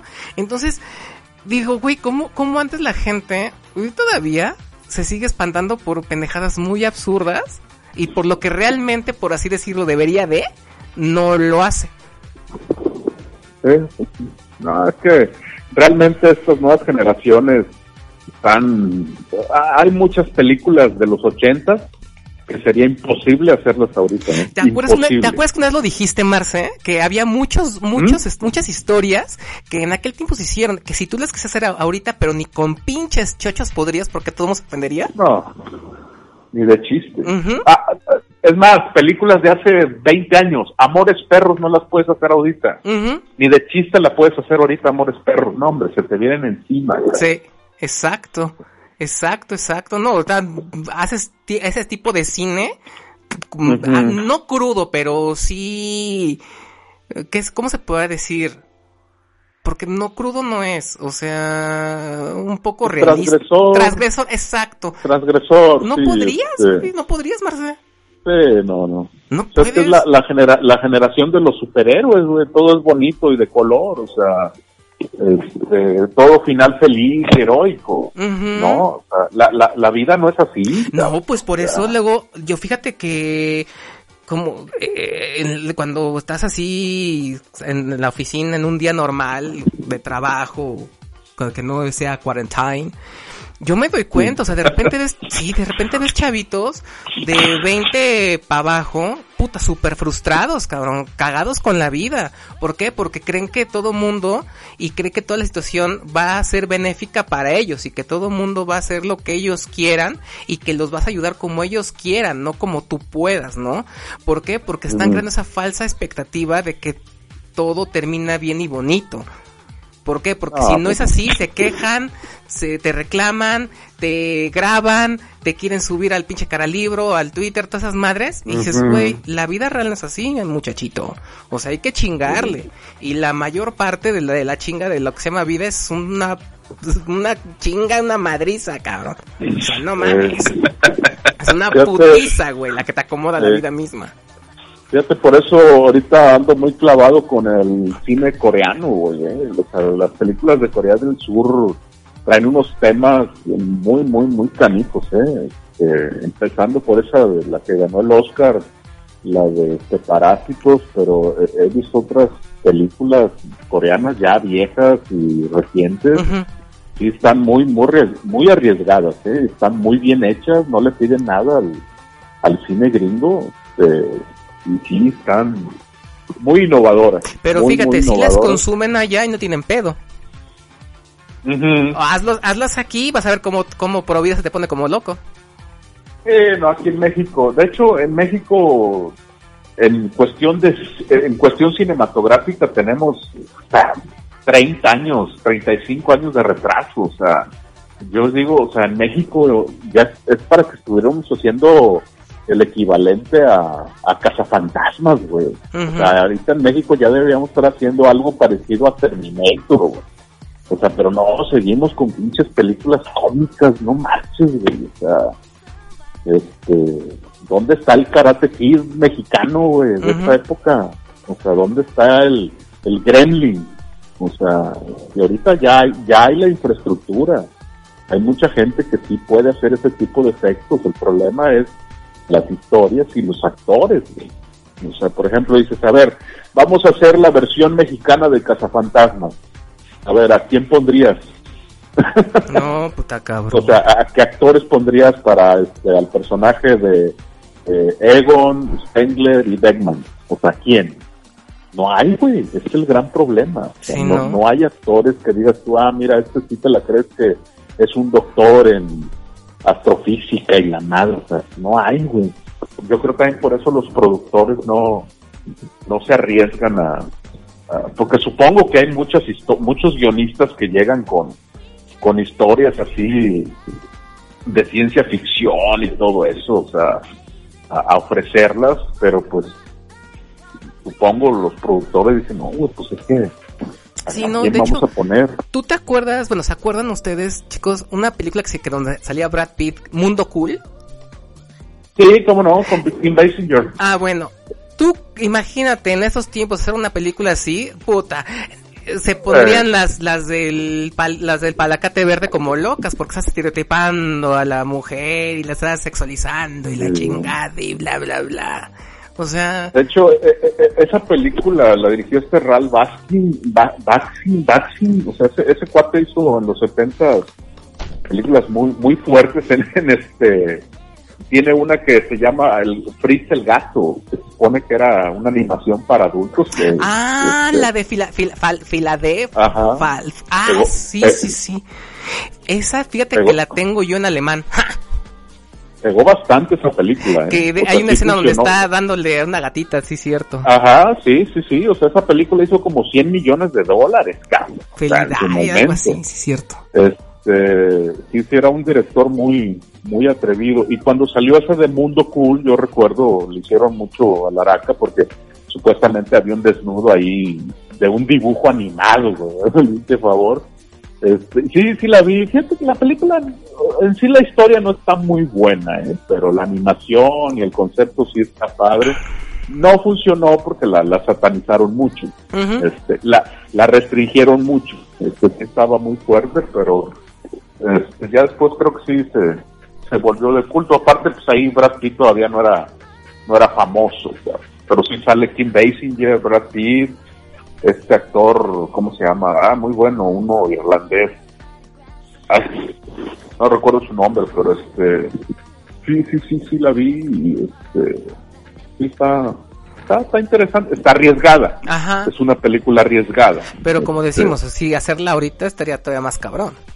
Ah, imposible. En el caso de la de Roger Rabbit, que es también... Ah, sí, sí. También tenía... Es, sería Sí. difícil ahorita hacerla. Sí, no, no, ni de chiste, cabrón. O sea, está, ahora sí que la pondrían demasiado misógina. O sea, Ujú. no, no puedes poner un personaje como este Jessica Jessica, Rabbit. Rabbit ahorita. Sí, no. Ni de chiste la puedes poner. O sea, Sí, la, no. la tapas completamente, este, la harías feminista, güey, o sea. Empoderada. este, empoderada, o sea, ni de chiste. Está basada en los personajes de Tex Avery, que es, Ajá. que es más parecido al, al, al tema de, de, de la mujer que canta, que está en una variedad y que está, o sea, súper, o sea, con un vestido súper entallado y unas medidas así súper, súper, o, eh, eh, Imposibles. o sea, demasiado exageradas. Ajá. Pero está basado en, o sea, eso en los 40, 50, o sea, un tipo de Sí, sí, mujer, sí. de hecho, pues Sí. era así, pero no con esa cintura, vaya. Entonces, Claro, claro. Estaban, Sí, sí, sí. las pechugonas estaban pechugonas, pero pues tenían parejo también en el estómago. Sí, sí, sí, pero este... No, pues esa película Tipo de estaba moda y belleza anterior, ¿no? Sí, sí, sí. Era cuando la mujer sí tenía cuerpo de mujer. Sí, no, Pero- no, o sea, que era cadera y Ajá. todo lo que se, y, o sea, y- y- y- busto grande ¿Eh? o pequeño o mediano, pero, o sea, Ajá, no- no- pero no veías, no veías así toda la figura así como de botella, ¿no? exacto. Está completamente estilizada a eso. Eh, se ven las distintas fotos. Sí, sí se valoraba la cintura, pero no era, no era lo principal. No era lo principal. Sí, este... No, pero esa película sí pegó bastante. Entonces la, La produjo de Spielberg. sí, claro. Sí, la, la sí dirigió. la pude ver varias veces, la pude ver como dos o tres veces al cine. Sí, esa la, la dirigió Robert Zemeckis, el director de Volver al Futuro, Forrest Gump y todo eso. O sea, está basada en un libro. ¿Así?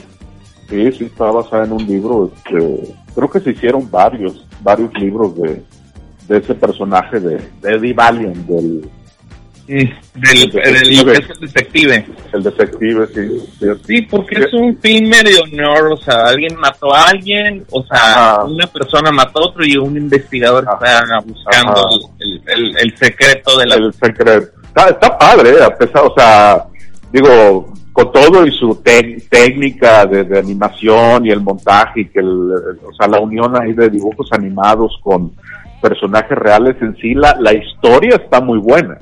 O sea, todo así, el, el film noir y eso, este, Sí, la historia del detective es- están las caricaturas y el mundo real conviviendo. Ajá, ¿no? sí. Pero sí, en, en sí la, la historia está, está muy bien, muy bien desarrollada. este, todo el, el conflicto, el, el villano, o sea, dices, ah, órale, este, sí, por eso funcionó. Pues ya ven que sí también está- ahorita ha habido quien se queja también de las animaciones de Betty Boop. Ah, sí, güey, O sea, dices, güey, para no la época, güey. Ajá. Se, Sí, se- sí. se ofenden que porque es estereotipar a la mujer y que dices, ay, güey, ¿por qué le, por qué le echan caca a todo lo padre, güey? O sea, no mames.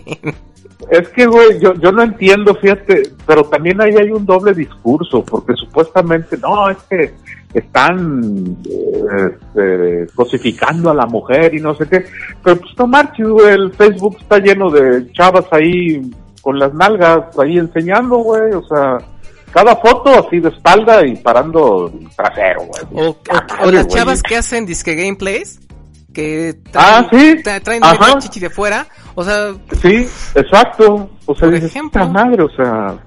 Bueno, es que mira, también todas las que se quejan es- son un, un porcentaje muy chico. O sea, la mayoría de la mujer todavía sí este, le gusta enseñar todo. O sea, digo, por eso este, el Face, hay Ujú. mucha muchacha que ahí enseña, ya sabes, ¿no?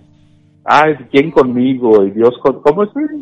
¿Quién contra mí? Dios conmigo. Y pero eso sí, enseñando- enseñando medio chicharrón.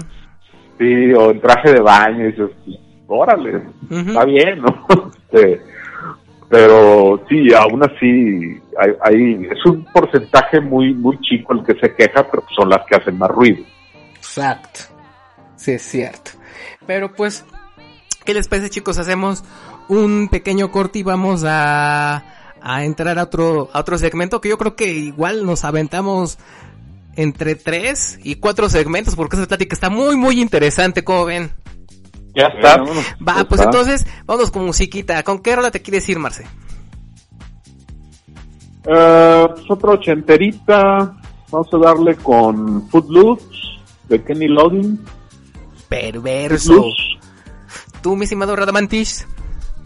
Este, pues seguimos igual con el, con el rock. Me gustaría que, ahora sí que la canción que, que mencionó Marcelino, más bien el grupo que mencionó Marcelino de Van Halen, pero Hot for the Teacher, que Perfecto. también acaba de ser el, el 15 de mayo, entonces. Ah, ah, cierto. Sí, cierto. Pues va, nos vamos con esa, mi estimado Vic. Y yo los voy a mandar con Major Tom de Peter Schilling. No se vayan, estamos en el cadáver del Capitán Araña. Regresamos.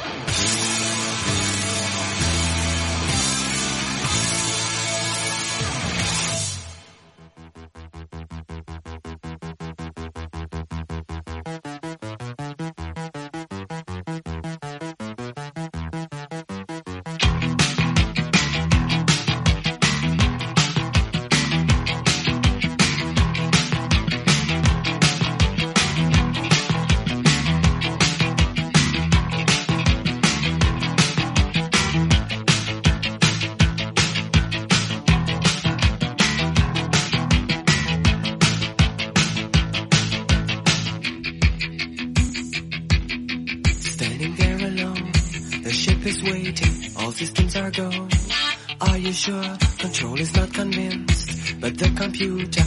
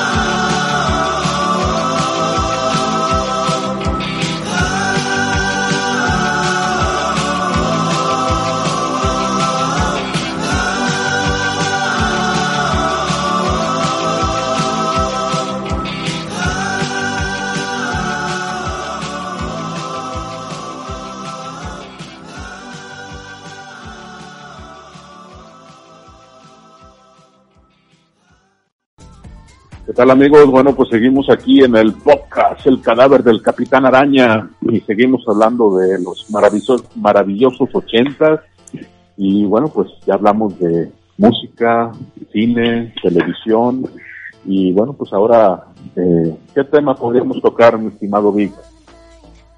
Pues ahora yo también quería platicar el tema de la, pues algo que se más interesante a mí en el tema de las industrias que que renacieron en, ese, en, en esa época. Eh, quiero decir un poquito del tema del uso del plástico, de los videojuegos, de cómo se... Ya platicamos hace un buen rato de otro, en otro post de, la industria del videojuego, pero cómo en los 80 se explotó la industria de, de, lo que son los juguetes. Yo, por ejemplo, el, en el tema de, de la industria de la moda, para mí, pues, se me hace interesante cómo cambió el uso del plástico en, en- en distintas este, prendas, o se empezaron a, sa- a salir unos tenis específicos, prácticamente todos hechos de plástico eh, o derivados. El cuero se empezó a un poquito a principios de los 80 a usar, pero después se cambió. Eh, los peinados que había también. Los crepes. ¿Recuerdas del mousse que se, pene- Sí. que se ponían en el cabello? Si no, Eh, no, eh. no, viste- no, no estuviste en los ochentas. Sí, claro. Los, los, eso no era tan bonito en los ochentas. O sea, ahorita que ves las fotos de esos años, dices tú, güey. ¿cómo se ponían? Yo me acuerdo Sí. de un tiempo que las gabardinas, todo el mundo traía, quería traer gabardina, pero Sí. con pantalón de mantilla, güey. sí. Sí, sí, Oye, pero sí tienes, toda la razón. Vic, en cuanto al- a la industria y al diseño como tal industrial, porque simplemente, bueno, yo lo veo ahorita, ¿no? Con, con, con mis chavos y lo veo en perspectiva de yo cuando estaba chavo, o sea, simplemente los juguetes. O sea, antes tenían, los juguetes tenían su chiste, tenían, tenían hasta instructivos, vaya, ¿no? Porque estaban hechos, pero poca madre, y ahorita están súper simples, bien X, o sea, ya hasta en eso tenías un magia en los ochentas para los juguetes, tan lo es así que tú un juguete ochentero bien cuidado se evalúa hasta en miles de pesos. Cierto. Por ejemplo, yo me acuerdo que llegué a ver en una tienda vintage un de los Thundercats de un, un bien cuidadito, o sea, que todo le funcionaba en una como madrecita que le ponías una pila triple A para que le viera los ojos, lo estaban dejando en seis mil pesos, cabrón.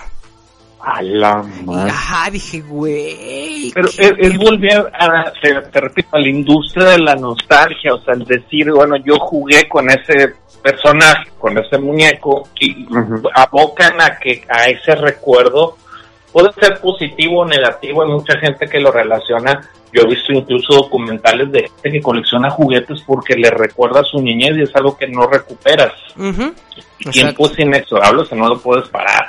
Entonces, este, pues el tener ahora ese juguete, pues te acompañó, incluso hubo gente que pues le dedica su vida a los juguetes, a ese pedazo de plástico, pero pues con forma, eh, no se diga las famosas caricaturas de los ochentas, o sea, era caricatura de los ochentas, era había juguetes o Sí. videojuegos.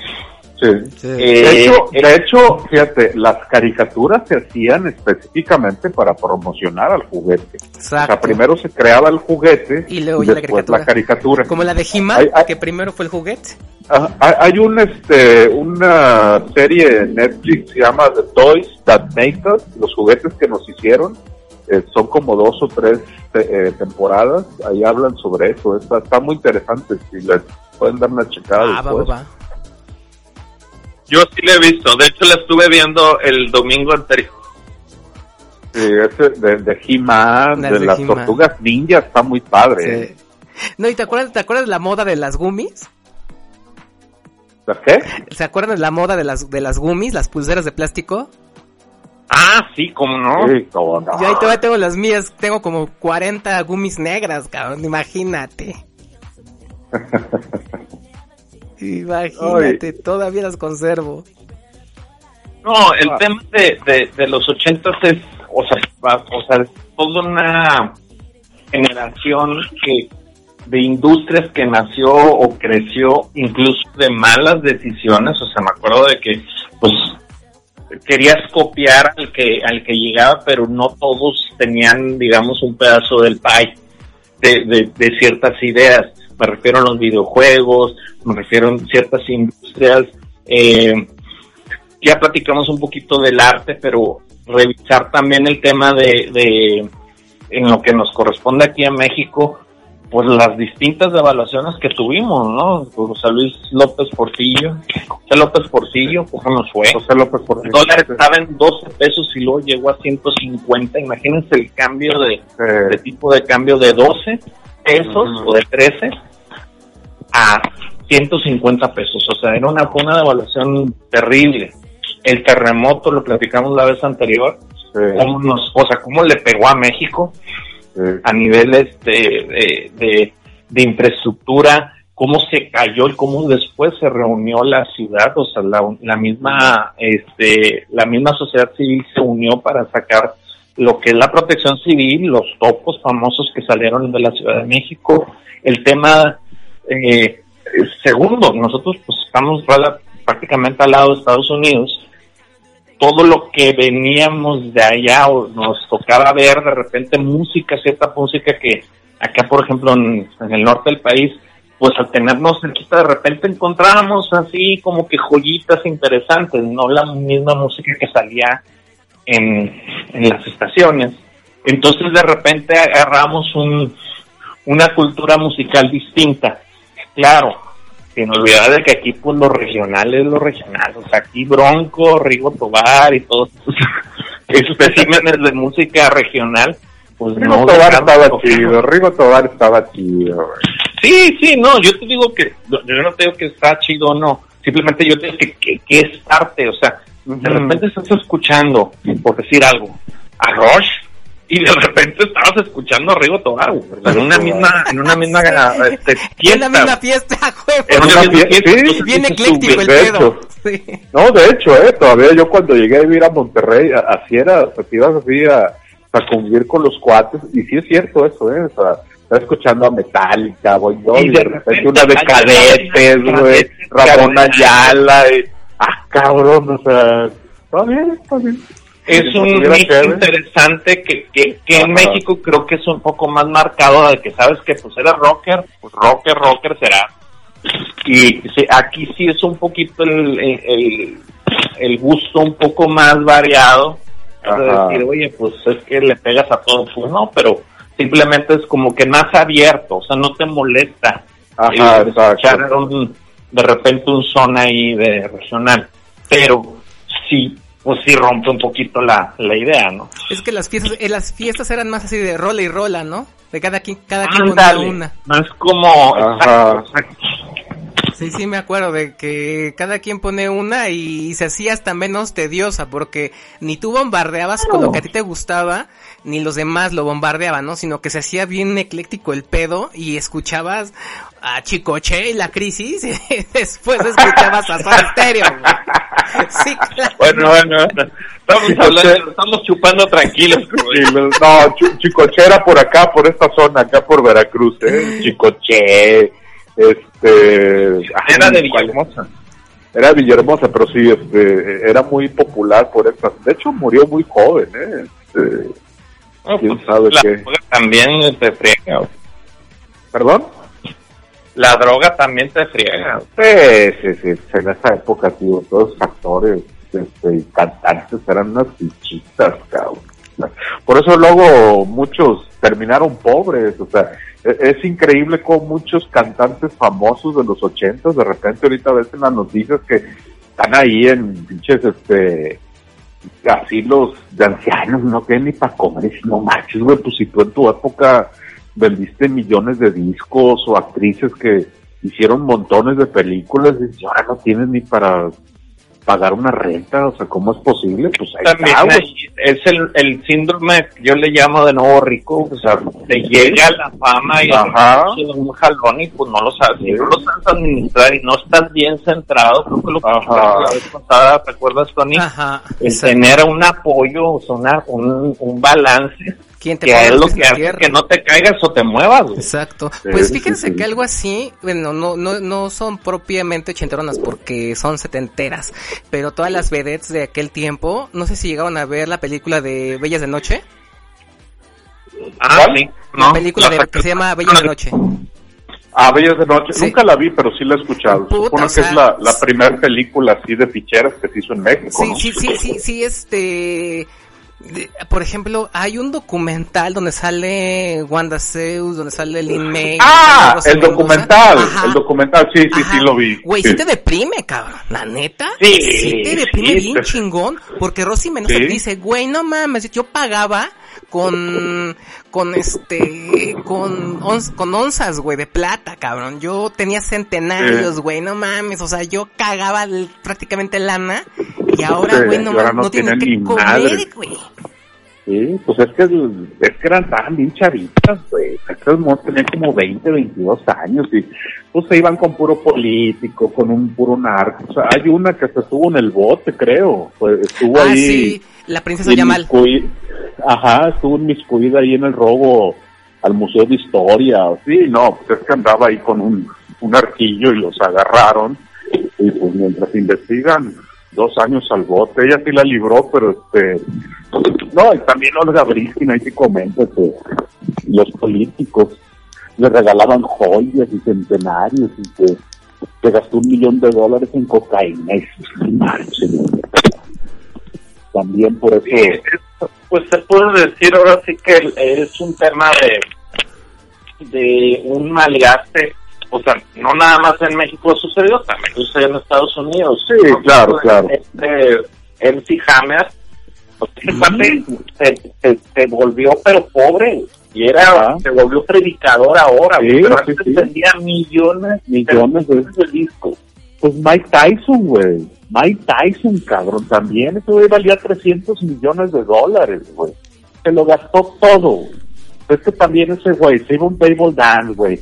Y a las tableeras les regalaba collares de 100 mil dólares, güey. No marches, güey. O sea, es que digo, es es gente que le llegó la fama y la fortuna muy joven. O sea, tenían 23, 24 años, güey. 22 años, güey. Ujú. O sea, te vuelves loco, te vuelves loco, o sea. Sí, no, y, y peor porque, digo, cuando lo que decía Víctor, o sea, peor si no tienes a alguien que te ponga los pies sobre la pinche tierra. Exacto. sí, y te diga, oye, güey, sí, no, sí. no mames, no, no la cagues, ¿no? O sea, no le estés cagando, porque, por ejemplo, imagínate, gente como Spielberg, que en aquel tiempo también estaba súper chavo y que empezó a, a ser el director, o George Lucas, que empezó a hacer un chingo de lana con Star Wars. Imagínate que se hubiera locado. No, Ah, pero George Lucas cuando hizo Star Wars ya tenía como 33 años, o sea, este, ya estaba grandecito. No, pero como quiera. sí, hay que tener ahí, para empezar educación, ¿no? Este, y sí, esta gente, me imagino ahí las malas compañías y todo eso, o sea, este, pero sí es increíble que estas pobres mujeres, o sea, no tengan ni para la renta ni para comer, no marches, o sea, Sí, no, sí, sí, sí está deprimente la película. O sea, yo cuando la terminé de Sí. ver, dije, no mames, Sí. vamos a poner este la de fantasía, un pedo así, güey, porque Sí, ya me deprimí. no. esa, esa historia de Wanda Zeus, güey, Sí. era una mujer hermosa, güey, yo, recuerdo cuando en los ochentas era una, una güera espectacular, cabrón, ahora terminar así, ay, güey. A la única que le fue bien ahí fue a Lee May, Sí, era porque se casó se con un güey que tenía dos, tres varos. Sí, un productor de cine muy, muy, este, con mucha lana, y bueno, dice, al menos, este, terminó bien de esa forma, pero sí, sí, no, es que te, te vuelves loco. Tanta la, y, y fíjate, y me imagino que no hicieron tanta lana de las películas realmente porque no les pagaban mucho. Pero estas monas, pues sí andaban ahí con políticos y con narcos y eso, pues ahí sí les ahorraban de billetes, pero pues, en vez de, no sé, pues, invertir o algo, se lo gastaban todo. Sí, los tiempos de los centros nocturnos, ¿no? Que tam- fue cuando- también cuando Polo Polo empezó a salir. Eh, sí, Que ahorita, sí. por ejemplo, dos, tres chistes de Polo Polo no se pueden contar, cabrón, tampoco. No, no, esa Polo Polo, imposible. O sea, ningún chiste de Polo Polo lo puedes contar. O sea, eh, te, te sacarían demasiado. O sea, sí, no, ahorita los, los estandoperos que, bueno, es que es diferente el stand-up de Polo Polo que de los estandoperos de ahora. A pesar de todo, de que se la quieren dar de muy transgresores, siguen siendo demasiado políticamente correctos. Sí. Eh, yo creo que el, la diferencia también, el Polo Polo no es un estandopero, pues alguien que contaba anécdotas o con de chistes. Ajá. La vez pasada porque me decían, oye, ¿crees que cómo se hace un chiste? Bueno, pues es, una historia con un con un final inesperado que te debe de causar gracia. Ujú. Puede ser una desgracia, puede ser este, cualquier cosa que no esté dentro del contexto y que lo entiendas. O sea, Ajá. de repente pues alguien se cae y si no, o sea, si te dicen que es una abuelita, que no sé qué, no te da tanta risa. Pero Claro. te dicen que es un güey que, o sea, como que sí te da, entonces, la, la, el concepto de chiste, que es un remate, es una historia corta o larga, dependiendo del, pues, de, lo- de la dis- distinción, que tiene un, un significado y que está debe de estar muy muy establecido a que lo entiendas, si no, no te va a dar gracia.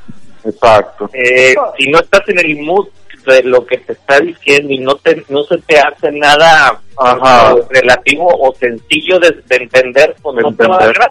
gracia. Ujú. Sí, eso sí. o sea. No, y aparte de la imagen de Polo Polo, o sea, te, te daba risa, o sea, te veía un cuate así gracioso, que también le ayudaba mucho eso, su, Su físico. su, su físico, o sea, de que, ah, buena onda, o sea, y su forma de contar el chiste, obviamente. Sí, no, no, el, el, y el cuate que, pues, él decía, dice, pues no me acuerdo, creo que había estudiado economía o sea, licenciatura en algo, pero la verdad contaba los chistes muy gracioso. Sí. Y de bien, dije, "Oye, ¿por qué no haces una carrera de comediante de cuentar chistes? Y le pone su sabor, y le agarró, yo me, yo me acuerdo de las primeras maldiciones que escuché, o sea, así, súper claras y así, o sea, pues en un disco, fue a través de él. O sea, Sí. madre, o sea, o sea, y hay gente que las dice, no nada más lo dicen, o sea, Ajá. eh, o sea, y, y ya al tener, el, la verdad tenía una, tiene un acento de la Ciudad de México, no es un acento regio ni nada, sino, yo le dije, sí, claro, el de El- el, es de Morelia, de Puebla, Él es de León, Guanajuato, es de León, Guanajuato. es de Guadalajara, Guanajuato. Sí, sí, de hecho su familia, eh, Polo Polo era de lana, ¿eh? O sea, su familia era zapateros, algo así, este, eh, pero sí, en su momento fue- pues, era el único, ¿no? Cuenta chistes de, de esa época. Yo creo que sí, o sea, sí existían las variedades del cómico que salía porque Ajá. ¿no? incluso yo ve, recuerdo, pues era bailable, era una persona que llegaba y bailaba, o músicos que tocaban alguna canción para que la gente bailara, cantantes que se daban dos, tres, y el, el cuentachistes o la persona que te hacía una rutina cómica Sí, sin, sin actuar, simplemente narrar alguna sí. No, pero No sé yo- si allá en México tú sí tú alcanzaste a ir a alguno de esos lugares de variedades o conociste gente. No, no alcancé. chiquillo. Sí, no. Fíjate que de hecho sí me Sí. quedé con esas como que ganas de ir. Había uno así como que muy famoso, el patio se llamaba. Y era así como... Patio. Ajá. El patio. Sí, y Ah, ahí llegó a ir mis abuelos y así, y me acuerdo que me contaban que era un lugar donde te ponían una mesita, una lamparita así medio coquetona, así como mesa de, como la lamparita de, de noche, y te Que llevaban tu chupe, tus cigarros, y veías, ya sabes, ¿no? El show de medio tiempo con las bailarinas, y este, al Polo Polo contando chistes, o a, a este Lin May haciendo striptease, todo eso. Claro, a mí sí me hubiera gustado. Pero este, es un lugar de variedad, o sea, realmente Sí. era una variedad de, o sea, te ponía baile, desnudos, Sí. chistes, o cantantes, o sea, por eso le llama variedad. Yo, hay películas que se basan en eso, simplemente Sí. ir al antro o ir, a, en este caso, al lugar este de variedad, y te, lo, te ponían por completo todo el acto, o sea, te refiero todo, toda la actuación o del baile o de la Sí. música incluso. exacto. era como las carpas, ¿no? De antes, que era, era un espectáculo, cuando todavía no había mucho cine y eso, o sea, era como lo que hacía Cantinflas al principio, o sea, que eran carpas, iba la Sí, gente pero y... esto es como que más basado, la carpa justamente era eso, era un circo, era un- una carpa montable, aquí es un edificio hecho Sí, y ya- derecho a- Era un centro nocturno, algo Centro así. Sí. Ya no hay de eso. Yo ya me, que- yo- no, ya no. De hecho, tío, sí me quedé como que con ganas, ¿eh? De, de, de entrar, pero pues sí, nada, estaba yo bien moco. no, sí, no. No, pero fíjate, volviendo a, a Polo Polo, yo recuerdo que en su momento el, el, el cassette de Polo Polo era Ah, así como sí. que, ay, güey, o sea, era, güey, vamos a ver el cassette de Polo Polo, güey, o sea, era así como que, uh, estábamos chavitos, güey, estábamos en la secundaria, güey, y era así como que, hombre, güey, el cassette, y lo De, de hecho, tener el cassette de Polo cuates. Polo te hacía igual de popular que tener una Playboy, cabrón. Ándale, exactamente. Quien O sea, tuviera una Playboy mu- también así de, ah, no mames, güey. A, a- a mí lo que me llama la atención es que, por ejemplo, el primer el primer cassette, disco cassette, este, yo lo tenía el cassette. Eh, obviamente lo grabaron ahí en un centro nocturno, ahí, y se oye todo el tiempo, se oye la gente que está hablando y que están cenando y la fregada, o sea, como que no le ponían mucha atención. Ya cuando ese cassette se hizo famoso y todo eso, ya el segundo, ya la gente, la grabación, ya se veía que la gente ya le ponía atención, o sea, pero no, Polo Polo hizo que unos 10 de esos casetitos. Más o menos, sí, más o menos. Sí, porque de hecho, la última vez yo vi una colección ya en CD que, que decía la colección completa de Polo Polo y eran como 12 compactos. No, y eso era, era la época cuando la gente compraba discos y cassettes. O sea, este cuate, digo, ahorita los estandoperos están ahí alucinando que, uy, no, y que no sé qué, este cuate iba a Las Vegas. O sea, Polo Polo, yo recuerdo haber visto a Polo Polo en Monterrey algunas veces, este, ahí en el teatro del, del Seguro Social, creo que le caen como tres mil personas. Este güey se aventaba tres shows en un día, güey. O sea, estás hablando de nueve mil personas en un día, cabrón. o sea, Ujú. este, que se aventaba un fin, o sea, un jueves, viernes, sábado y domingo en Monterrey. Pues estás hablando que metía casi 40 mil personas güey, en un fin de semana. güey. No. ¿Cuánta producción puede ser que era él? No, Tres, no, cuatro músicos. Sí, un micrófono, y, o sea, tu producción era nada, güey. O sea, y era, no, no, por lo Polo en su momento haber hecho un chorro de lana. Chorro de lana, porque este güey sí se iba a Nueva York, a Las Vegas, o sea, creo que este güey fue el, el precursor de todos esos estandoperos de ahorita. Este, y aún así, fíjate, Polo Polo se me hacía muy fino. O sea, pesa- o sea, muy, no se me hacía tan vulgar hasta eso. O sea, sí decía groserías fuertes para la época, pero pues no usaba la palabra con B, que ahorita es muy, es muy este, ¿Cuál? común. ¿Vela? ¿Eh? ¿Cuál? ¿Vela? la B de órgano reproductor masculino. Ah, yo dije, ¿vela? La Birch. Vuela. La verdad, este, ¿Vaca? este, él nunca la usó y este y aparte pues digo su, su presencia su imagen era así muy muy cotorrona o sea Sí, tiene una gracia un- cabrón para hacer las cosas. sí, sí. de hecho A también mí, hizo- a mí lo que, ¿sabes qué me hacía con ganas? Los acentos que de repente se manejaban, los acentos norteños, los acentos, los acentos Ajá. españoles, eso estaba, a mí me mataba de la risa. estaba, estaba padre sí sí sí, Sí, sí, cierto. Estaba, O sea, cuando este, no, compadre, que vamos a pararnos el asco. Oiga tiene usted 100 un pie que no sé. Oye, compadre, Cruz el asco. Don Cruz Trevillo Martínez de la Garza y Sí. el vampiro fronterizo y la. Estaba muy padre. Era, era un personaje muy muy carismático. Y sí, no, sí. en su en su momento le hicieron mucha publicidad porque fue muy inteligente, o sea, se, se metió con Televisa. O sea, ahí se, se supo posicionar. Pues tiene varias películas con esta, esta Lorena Sí. Herrera. Ajá. Montenegro, no, no, no. Sasha también. No, con Olivia Cole. Sí. Hizo varias películas, pero no no le pegaron. De hecho, este güey dijo, no, a mí no me gustaba actuar. O sea, eh, actué porque pues me lo ofrecían eso, pero dice que nu- nunca le gustó actuar. O sea, y aparte, también sus películas que duro y parejo en la casita del pecado y que no sé qué, no marches, güey. O sea, este, que ahora ya son bien light. En su momento era así de que no marches, güey, esa película eh, prohibida y que yo la vi hace poco y dije, no manches, güey, esta película ya parece un sketch de YouTube. Ujú, Exacto, sí, no, ahorita ya este, no sé si han visto, es, es como un como canal o un programa que, que de hecho está en YouTube y también lo están sacando en Amazon Prime, Ajá. que se llama The Back Ah, Son los que hacen el de Ramírez. Lo de la harina y todo eso. sí, Ándale. sí. Oh, no, Sí. sí están.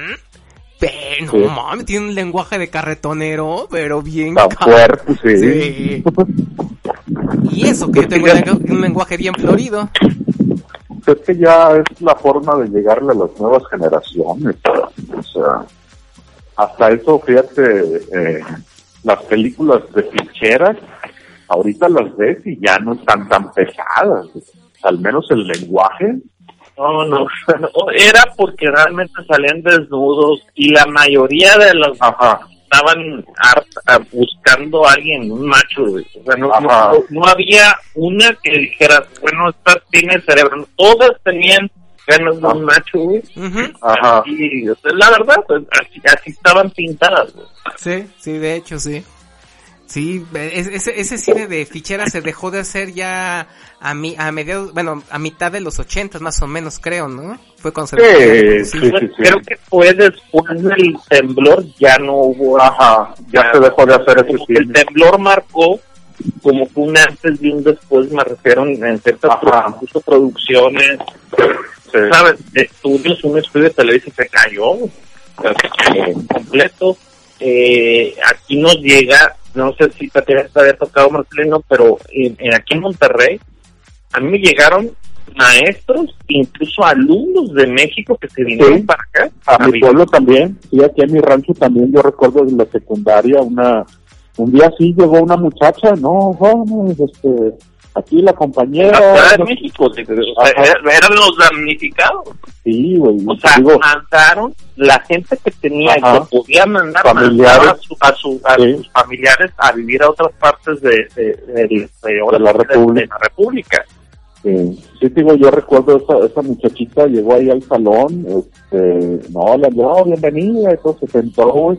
No, en cuanto se sentó ahí en su pupitre se puso a llorar hasta yo, yo recuerdo mucho esa niña, este, y sí, ya después nos dijo que pues, sí, este, que ella era de México, que estuvo ahí en el terremoto, no me gancho, nomás tuvo como dos meses y se regresó a, a Ciudad de México, sí, fue una época muy, muy fuerte. De hecho, el, el que era el parque de béisbol del Seguro Social, que ahorita ya es este una plaza comercial, Parque Delta, Ajá. me comentan mis jefes y me comentaba mi, mi, mi, mi abuelo que lo ocuparon casi todo el estadio como fosa común. Bueno, no fosa común, no enterraron ahí a nadie, pero más bien era como una especie de anfiteatro improvisado para que ahí fueras a reconocer lo que se pudiera reconocer de, de algún familiar y que estaba eso lleno, cabrón. Lleno. Lleno, Sí. lleno, lleno. Que estuvo, dicen, no, cabrón, espantoso lo que chingados le sigue.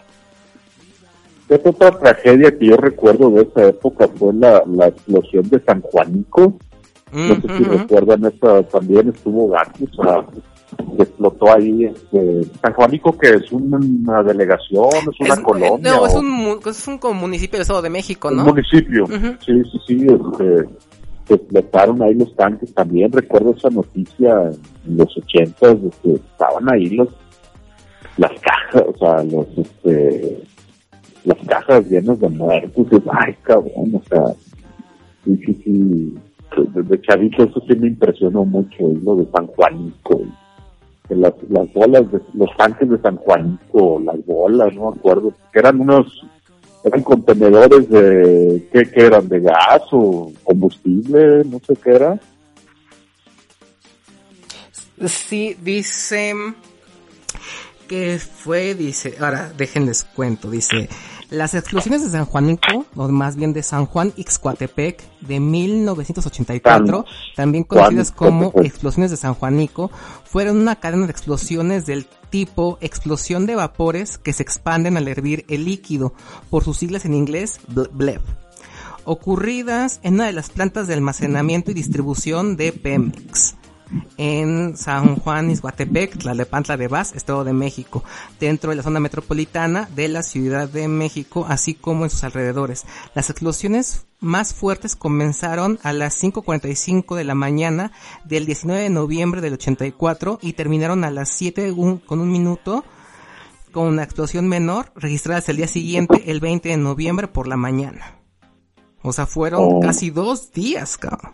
Sí, sí. Imagínate. No, yo, yo me acuerdo, el Krill, o sea, yo lo conocí después por gente que me, tras- me pasó el, el- lo que o sea, había sucedido. Yo, la verdad, no leía tanto el periódico en, ese, en esa época. Y, y la canción del tren a mí me abrió los ojos. Pues, ¿Qué pasó? No, pues explotó. Ajá. Sí. Eh, Yo, fíjate, yo, yo estaba con que había sido después del temblor eso, ¿eh? Y fue antes, en el Fue- 84. Fue antes, sí, fue antes, fue antes. En el 84 y en, no- y en noviembre. Así que, que me acuerdo así de los 80 era la cuestión catastrófica o el apocalipsis que se venía, ¿no? O sea, las famosas profecías de Nostradamus. Se nos trabamos, Sí. ¿cómo no? Sí. Con Orson Welles. Sí, sí, sí. Fue en los 80 y me acuerdo que ya perito y en el 91 vas a ver que, o sea, ahí se decía la fecha, que el 21 de mayo de los del 91, o sea, puras mentiras.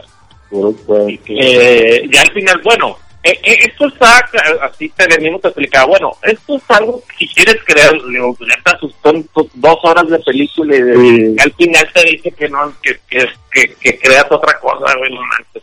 No, sí, porque, porque mucha gente lo tomó como, como facto y sí, la psicosis Ajá. colectiva estuvo muy Los, cabrona. los davidianos de Waco, Texas estaban locos en eso. Pues el vato les había dicho que, que se iban a morir, que iba a venir un ovni y que tenían que, que morirse.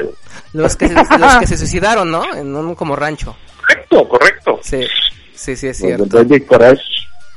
Ándale. Que se suicidaron, que cuando llegó ya el, el SWAT, El no, otro pues ya de ahí. no hubo nada que policía hacer. y así como que, ¿qué pez, qué pez, qué pasó? Ujú. Eh, No, hombre, ¿qué?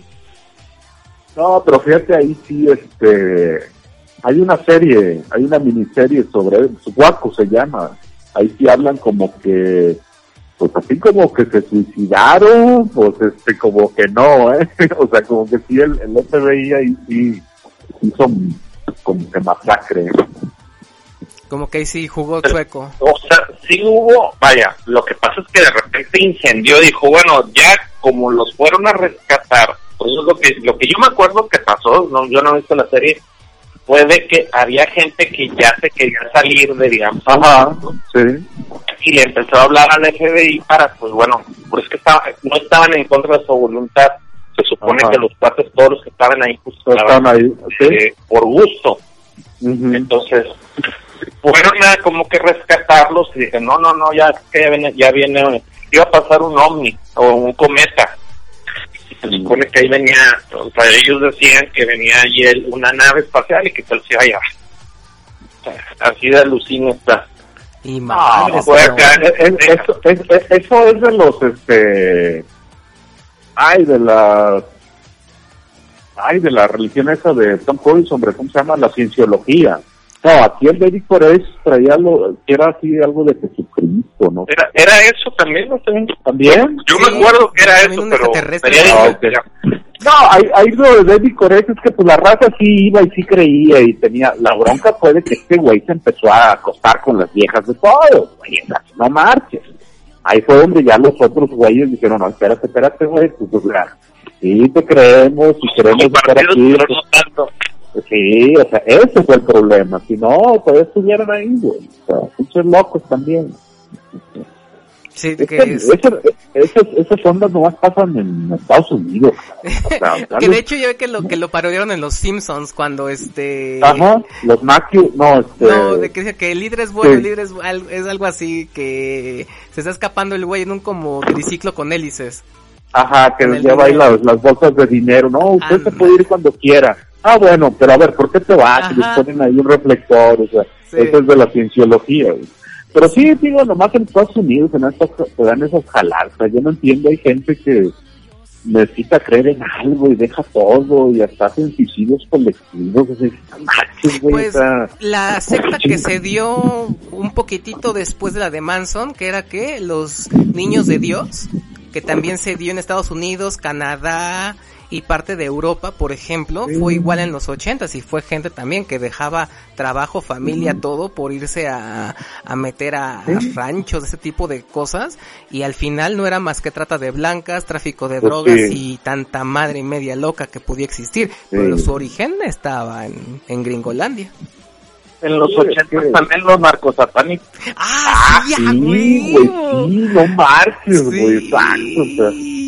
Los narcos satánicos, sí es cierto que el Excelsior salía, dos que tres pendejadas de eso. Eh, no mames. Y que eran ahí dos, tres ahí, o sea, eran cuates ahí que eran realmente asesinos en serie, pero pues como también drogadas, pues eran narcos. Realmente era eso, era eso. Pero bueno, los que también dejaban un estilo y que hubo gente que, que artistas que estaban también metidos porque Ahí la mayoría de los artistas usan droga. Es la verdad, no, no podemos sí, tampoco negar. tienen que usar droga, uno, para mantenerse en un, en un momento dos sobrios, poder estar cantando, dos, para ciertas áreas de creatividad. No, lo- no es una justificación, es un, es un razonamiento lógico. Y también por las giras, es cansa, era cansadísimo también en esas épocas, en muchos lados, viajar. Eso tenían que usar droga. La canción de Comfortable Numb es del cuate que de un artista que está drogándose y que lo están levantando. O sea, le dice, oye, espérame, sí, o sea, tienes que, que aquí vales dinero, así es que vale dinero el hecho de que te droguen. No, y, y se acuerdan también de, bueno, fue en los ochentas, ya casi finales, de un pedo igual. Onda, no secta religiosa, pero que la religión estuvo me- muy, muy metida en ese, en ese asunto de Claudia Mijangos, la llena de Querétaro. ¿No supieron de eso? No, no me acuerdo yo, si No, yo recuerdo bien. Ah, bueno, les voy a contar. Esta fue por ahí del 88, 89. Claudia Mijangos era una señora que, que vivía en Querétaro y que se estaba divorciando, pero que traía un pedo muy, muy religioso, casi un pedo muy clavado en cuanto a religión y que este que dijo que había escuchado voces y que las Ah, voces le hicieron matar a sí, sus la, hijos. la, la que mató a sus hijos, que acaba de salir del bote. Exactamente. y- Acaba, acaba de salir del bote, sí, sí, sí, sí, sí. Y tu- tuvo un trasfondo también así como que la vieja estaba en un pedo religioso muy clavado, muy meco, muy de la chingada. Güey, pues no te vayas tan lejos, los de Nexin, eso, los del Kid Ranier, Ujú. el cuate que hasta están metidos ahí, el hijo de Salinas, un montón de, niñas ricas, muchas niñas ricas de Monterrey, hasta la hija del, del dueño de Reforma, dices, no güey, pues, Sí, güey, o sea, que hasta las marcaba el vato. espérate, güey, pues sí. O sea, estás hablando de gente educada en las mejores escuelas, o sea, con lana, y dejan eso. Uy, ¿Qué chingada les falta que tienen en la cabeza, güey? O sea, porque estás de acuerdo que a lo mejor hay sectas que pueden influenciar a gente que a lo mejor no acabó ni la secundaria, güey.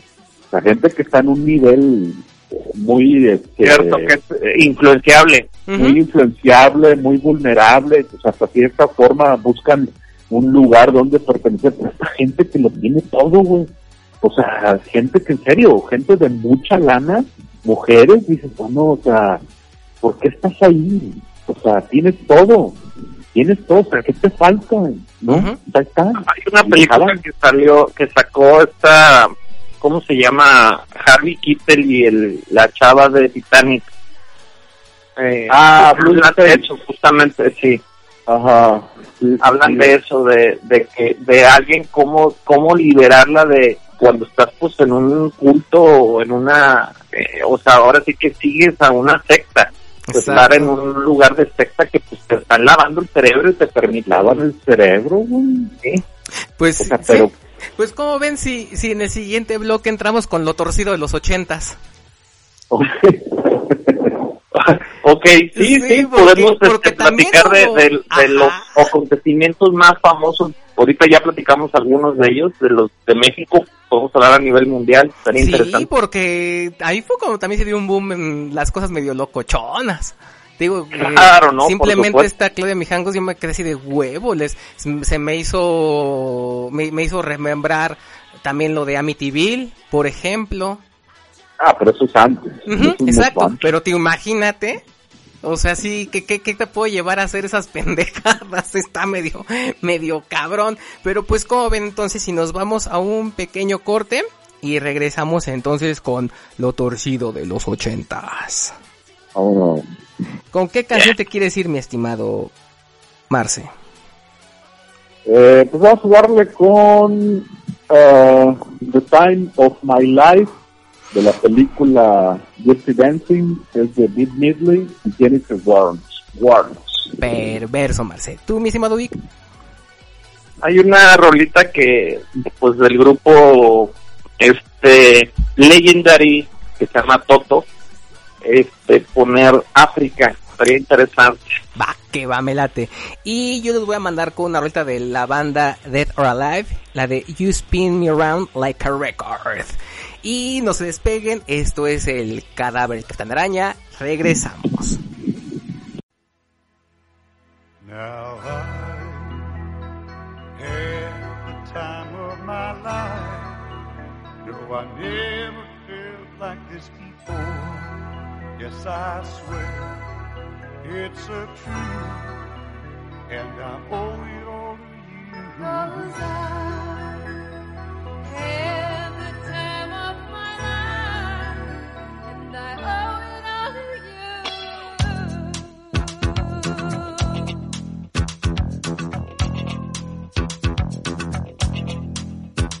I've been waiting for so long. Now I finally found some.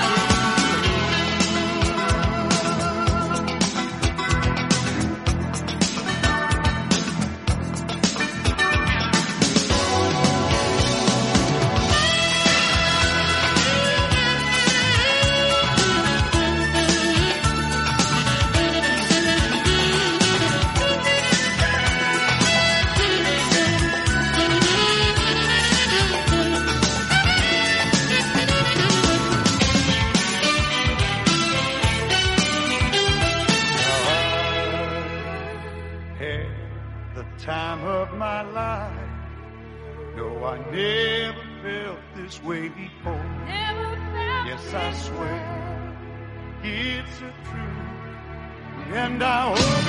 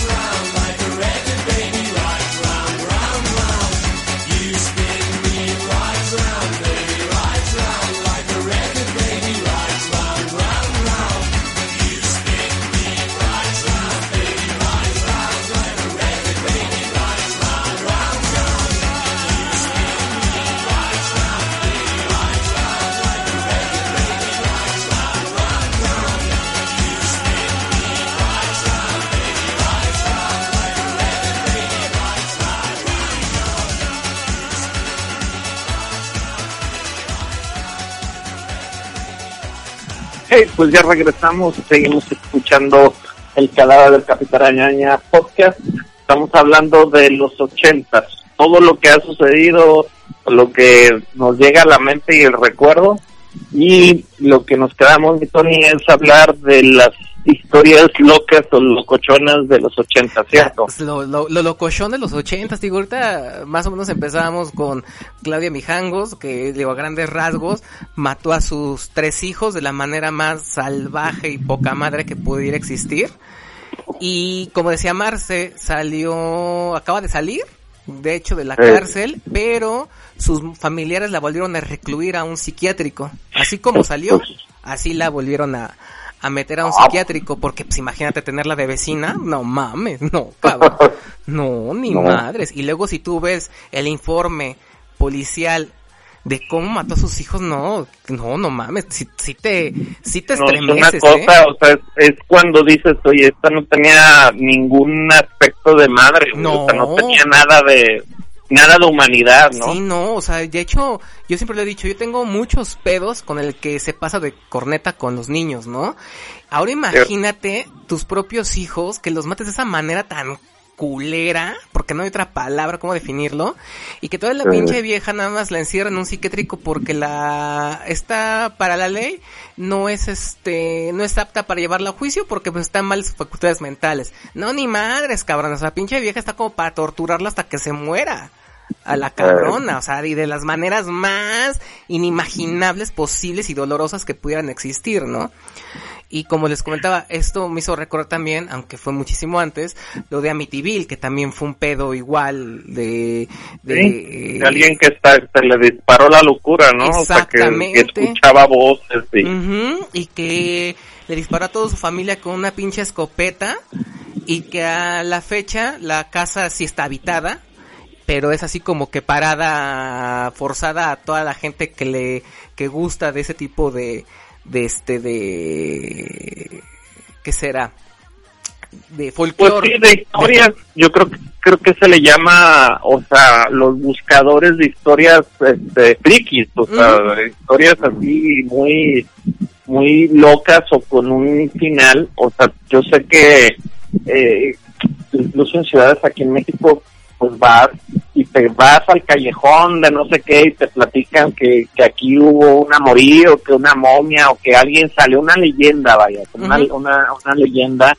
A veces no están basadas en nada, simplemente pues en historias trágicas, por lo regular siempre hay una tragedia. No, no creo que exista una leyenda así con un final tan feliz, o final bueno, pero no sé qué, qué opinas. Sí, no, pues ya ven que una, alguna vez lo comentamos, ¿no? Que todas las películas de terror tienen un origen en una, una situación triste y dramática, ¿no? Que algo, alguien se muere, a alguien le hacen algo, o sea, siempre como que el origen es algo triste y dramático. Entonces, esa como les digo, la casa de Amityville es como que parada obligatoria para la gente que le gusta ese tipo de, de historias. Igual la casa de Mijangos, allá en Querétaro, también es así como que, como que parada obligatoria, ¿no? Que de hecho ahorita ya la- le levantaron una barra perimetral para evitar que la gente se, se estuviera metiendo, ¿no? Exacto, yo, yo simplemente, por ejemplo, tal vez, a lo mejor la vería por fuera, pero no entraría, o sea, por respeto a lo, a los niños, ¿sí me entiendes? O sea, no alimentaría sí. yo mi morbo entrando a ver, ay, güey, aquí pasó, no, francamente no, porque yo creo que más que miedo me daría una tristeza impresionante y mucho coraje para con esa tipeja, ¿no? Mucho, mucho, mucho coraje. Entonces, eh, los ochentas, pues sí tuvieron su, su parte medio extraña. De hecho, nos ibas a contar la leyenda del hombre pájaro, ¿no, Vic? Y bueno, acá en los 80 pues salió todo, ahorita estaba revisando y me acuerdo que era hay un hay un programa aquí que, aparece en Televisa Monterrey que se llama Reportajes de Alvarado que son reporteros, es una familia de reporteros que se dedica a, a cubrir ciertos eventos, digamos, regionales. O sea, va a la sierra de acá de Villa de Santiago a, ver, este, no sé, las costumbres de las de, de esa área de la ciudad o de esa área de, de- del, del estado. Pues incluso, pues, es, eh, el estado realmente está consolidado todo en Monterrey y su área metropolitana, tan, tan pronto así como en México, pero también hay otros hay otras partes de Nuevo León que pues, no son muy conocidas porque pues no simplemente para la región la, gente de aquí. Entonces cómo salió cómo salió esto de la del hombre pájaro que recuerdo me acuerdo que empezaron a salir algunas fotos de gente que se tomaba fotos detrás de en una de las faldas del cerro de la silla y de repente se veía como que pues un pájaro o, alguien ah, pero de gran tamaño. Entonces empezaron a revisar bueno qué era y qué era y qué era y pues yo no sé a alguien algún viejito le preguntaron y dijo no es que viene el hombre pájaro y quién era el hombre pájaro pues que se supone que es una mezcla de un como pterodáctilo con mezclado ahí con entre brujería y este alucinación de que es un pájaro tamaño gigante, ¿no? Entonces dices, pues aquí hicieron este estudios y dijeron es que no existe este tipo, o sea, vaya, si hubiera este tipo de animal, vamos a pensar, vamos a tomarlo por bueno, que hay una foto. Pues qué come, qué hace, o sea, dónde está, cuál es su hábitat, o sea, vaya, si es un animal, está, tiene inteligencia, no tiene, o sea, ¿por qué está tan grande? ¿Dónde serían sus nidos? Se hicieron toda una serie de, de preguntas y pues realmente pues los, ahora sí que los científicos dijeron, no, es, una foto o está truqueada o realmente pues con la perspectiva, ustedes tú lo, más saliendo también tú Tony, de que en el tema de que pues a lo mejor era un pájaro que estaba pasando, simplemente la perspectiva te dio como que estaba más grande. Más Sí, grande. claro. Entonces, este, eh, fue en los 80, me, me imagino que fue en 1983, 84, hubo pues una serie de reportajes, incluso vino gente de México a revisar y dijeron, ¿sabes qué? Pues la foto, pues sí, sí te da como que esa expectativa, pero es como el monstruo del lago Ness, ¿no? Qué casualidad que nada más viste una foto de solamente una. O sea, dices tú, una, pues oye, pero el agua ahí está, tiene miles de años, ¿no? O sea, de aquí Sí. el cerro también tiene mucho tiempo, o sea, ¿cómo es que nada más lo han visto o alguien se ha dedicado a, a- nada más alguien le tocó la fortuna de haberlo fotografiado? Imagínate, tiene de punta a punta son cinco metros las alas abiertas. Cabrón. Imagínate, A la es- madre. es como- es un pequeño vehículo, ¿verdad? ¿estás de acuerdo? Es un vehículo volando. O sea, me refiero en- en espacio. ¿Cómo no lo ves? Y nada, o sea, esta es, es una de las famosas leyendas urbanas de acá de, de acá de los Rex. Oye, Vic, y ahorita hablando de, de eso, de leyendas urbanas, eh, ¿tú, te, ¿tú te sabes la de la casa tubular? La casa de los tubos, sí, sí. La casa de los tubos. La- sí, realmente, eh, eh, eh, bueno, tiene varias, Ya no es como usted, ya no está como, como era antes, ¿no? Ya la modificaron, creo. correcto. Aquí el tema es este, el, el, el- el- el- a mí que me gusta un poquito el tema también de la estructura y la arquitectura, la verdad llama la atención porque es una casa que está en un lado donde la alcanzas a ver, o sea, quiere decir, está en una como especie de colina muy cerca del Cerro de la Silla. Ajá. ¿sí? Entonces, eh, la perspectiva que yo tengo que me da es, pues, fallecieron creo que tres personas en la construcción por el tipo de construcción que es, eso como, como es una construcción circular. Imagínate varios tubos, imagínate varios tubos de baño puestos en una, o sea, como una construcción. Imagínatelo ahora puesto en una casa así se ve desde, desde la perspectiva. A mí no me ha tocado ir, a pesar de que estoy relativamente cerca. De hecho, sí, Eh, tan cerca. Sí, vivo realmente cerca de, de, de- vivo, no sé, que a unos 4 o 5 kilómetros, no, no tan lejos, vaya. Ajá. Entonces, Ujú. este, me ha tocado verla, me ha tocado, incluso me tomé una vez fotos ahí, eh, digamos, esa con esa casa de fondo. Sé que lo que sucedió más bien fue con el tema de la familia A ver, que al cuéntanos eso. morir gente Ajá. ya no querían este, construirla, o sea, no querían terminarla, porque decían que estaba embrujada. O sea, lo primero que dices es que si se murió gente está embrujada. Oye, no sé si sepan, pero en la mayoría de las construcciones se puede- de- albañiles. no, ¿eh? y de, y O de- sea, y la de verdad, hecho, déjenles Sí. cuento. En, eh, es como, eh, tiene toda la razón Vic. Ah, por mi trabajo, pues, la, luego estoy mucho en contacto con construcciones y los mismos albañiles te dicen que en construcciones grandes es de mala suerte que no se muera alguien, cabrón. No manches. Te lo juro, o sea, correcto. yo, yo también decía, pues, pero yo también tengo, y me dicen, no, sí, casi siempre se muere una Sí. o dos personas. En- exactamente. En Parque Delta, por ejemplo, cuando se, se tiró el centro, el parque de béisbol y se empezó a construir lo que ahora se conoce como Parque Delta, en la- tanto en la construcción, en la original como en la ampliación, hubieron dos muertos. De hecho, este, el primero, eso me lo contó mi jefe, dice que estaban, que estaban haciendo lo- la parte, no me acuerdo si es donde está el Liverpool, estaban, estaban levantando y que a uno de los trabajadores le falla la línea de vida, se truena, y entonces nada más se ve cómo cae al vacío. Cuando empiezan a juntar a todos los trabajadores, pues para ver quién era, resultó ser que era el hijo de uno de los albañiles que ahí estaban, ¿no? Y que pues, ahí perdió la vida, fue muerte instantánea. Que muchos, que unos de mis compañeros me dicen que posiblemente lo que te mata es el infarto de la impresión antes del putazo de la caída. Y la, Claro. y la siguiente muerte que hubo ahí fue de igual de un muchacho cuando están haciendo la ampliación eh, de un puente que hay entre Parque Delta y unas oficinas de la Procuraduría. Eh, el puente igual, fa- este, en la construcción de ese puente del, armado, falla la línea de vida, entonces el chavo, al momento de caer, sintió como que el piso estaba muy cerca y quiso meter las manos, como a como para evitar el chingadazo, y uno de mis amigos que, que atendió la emergencia me dice que cuando fueron a hacer el levantamiento del cadáver, los, el brazo, los huesos de los brazos se le salía por donde están los codos. O sea, se le salieron por ahí y se les hizo la cara. Entonces, donde tendría que estar el codo, se le salieron los huesos de, pues sí, del, del brazo, del, del madrazazazo. Entonces, eh, preguntando y, y, y, y así como que todos los dichos de las construcciones te dicen los albañiles, que si no se muere alguien ahí es la mala suerte, en las construcciones grandes. Tiene mucha razón ahí Víctor, ¿eh?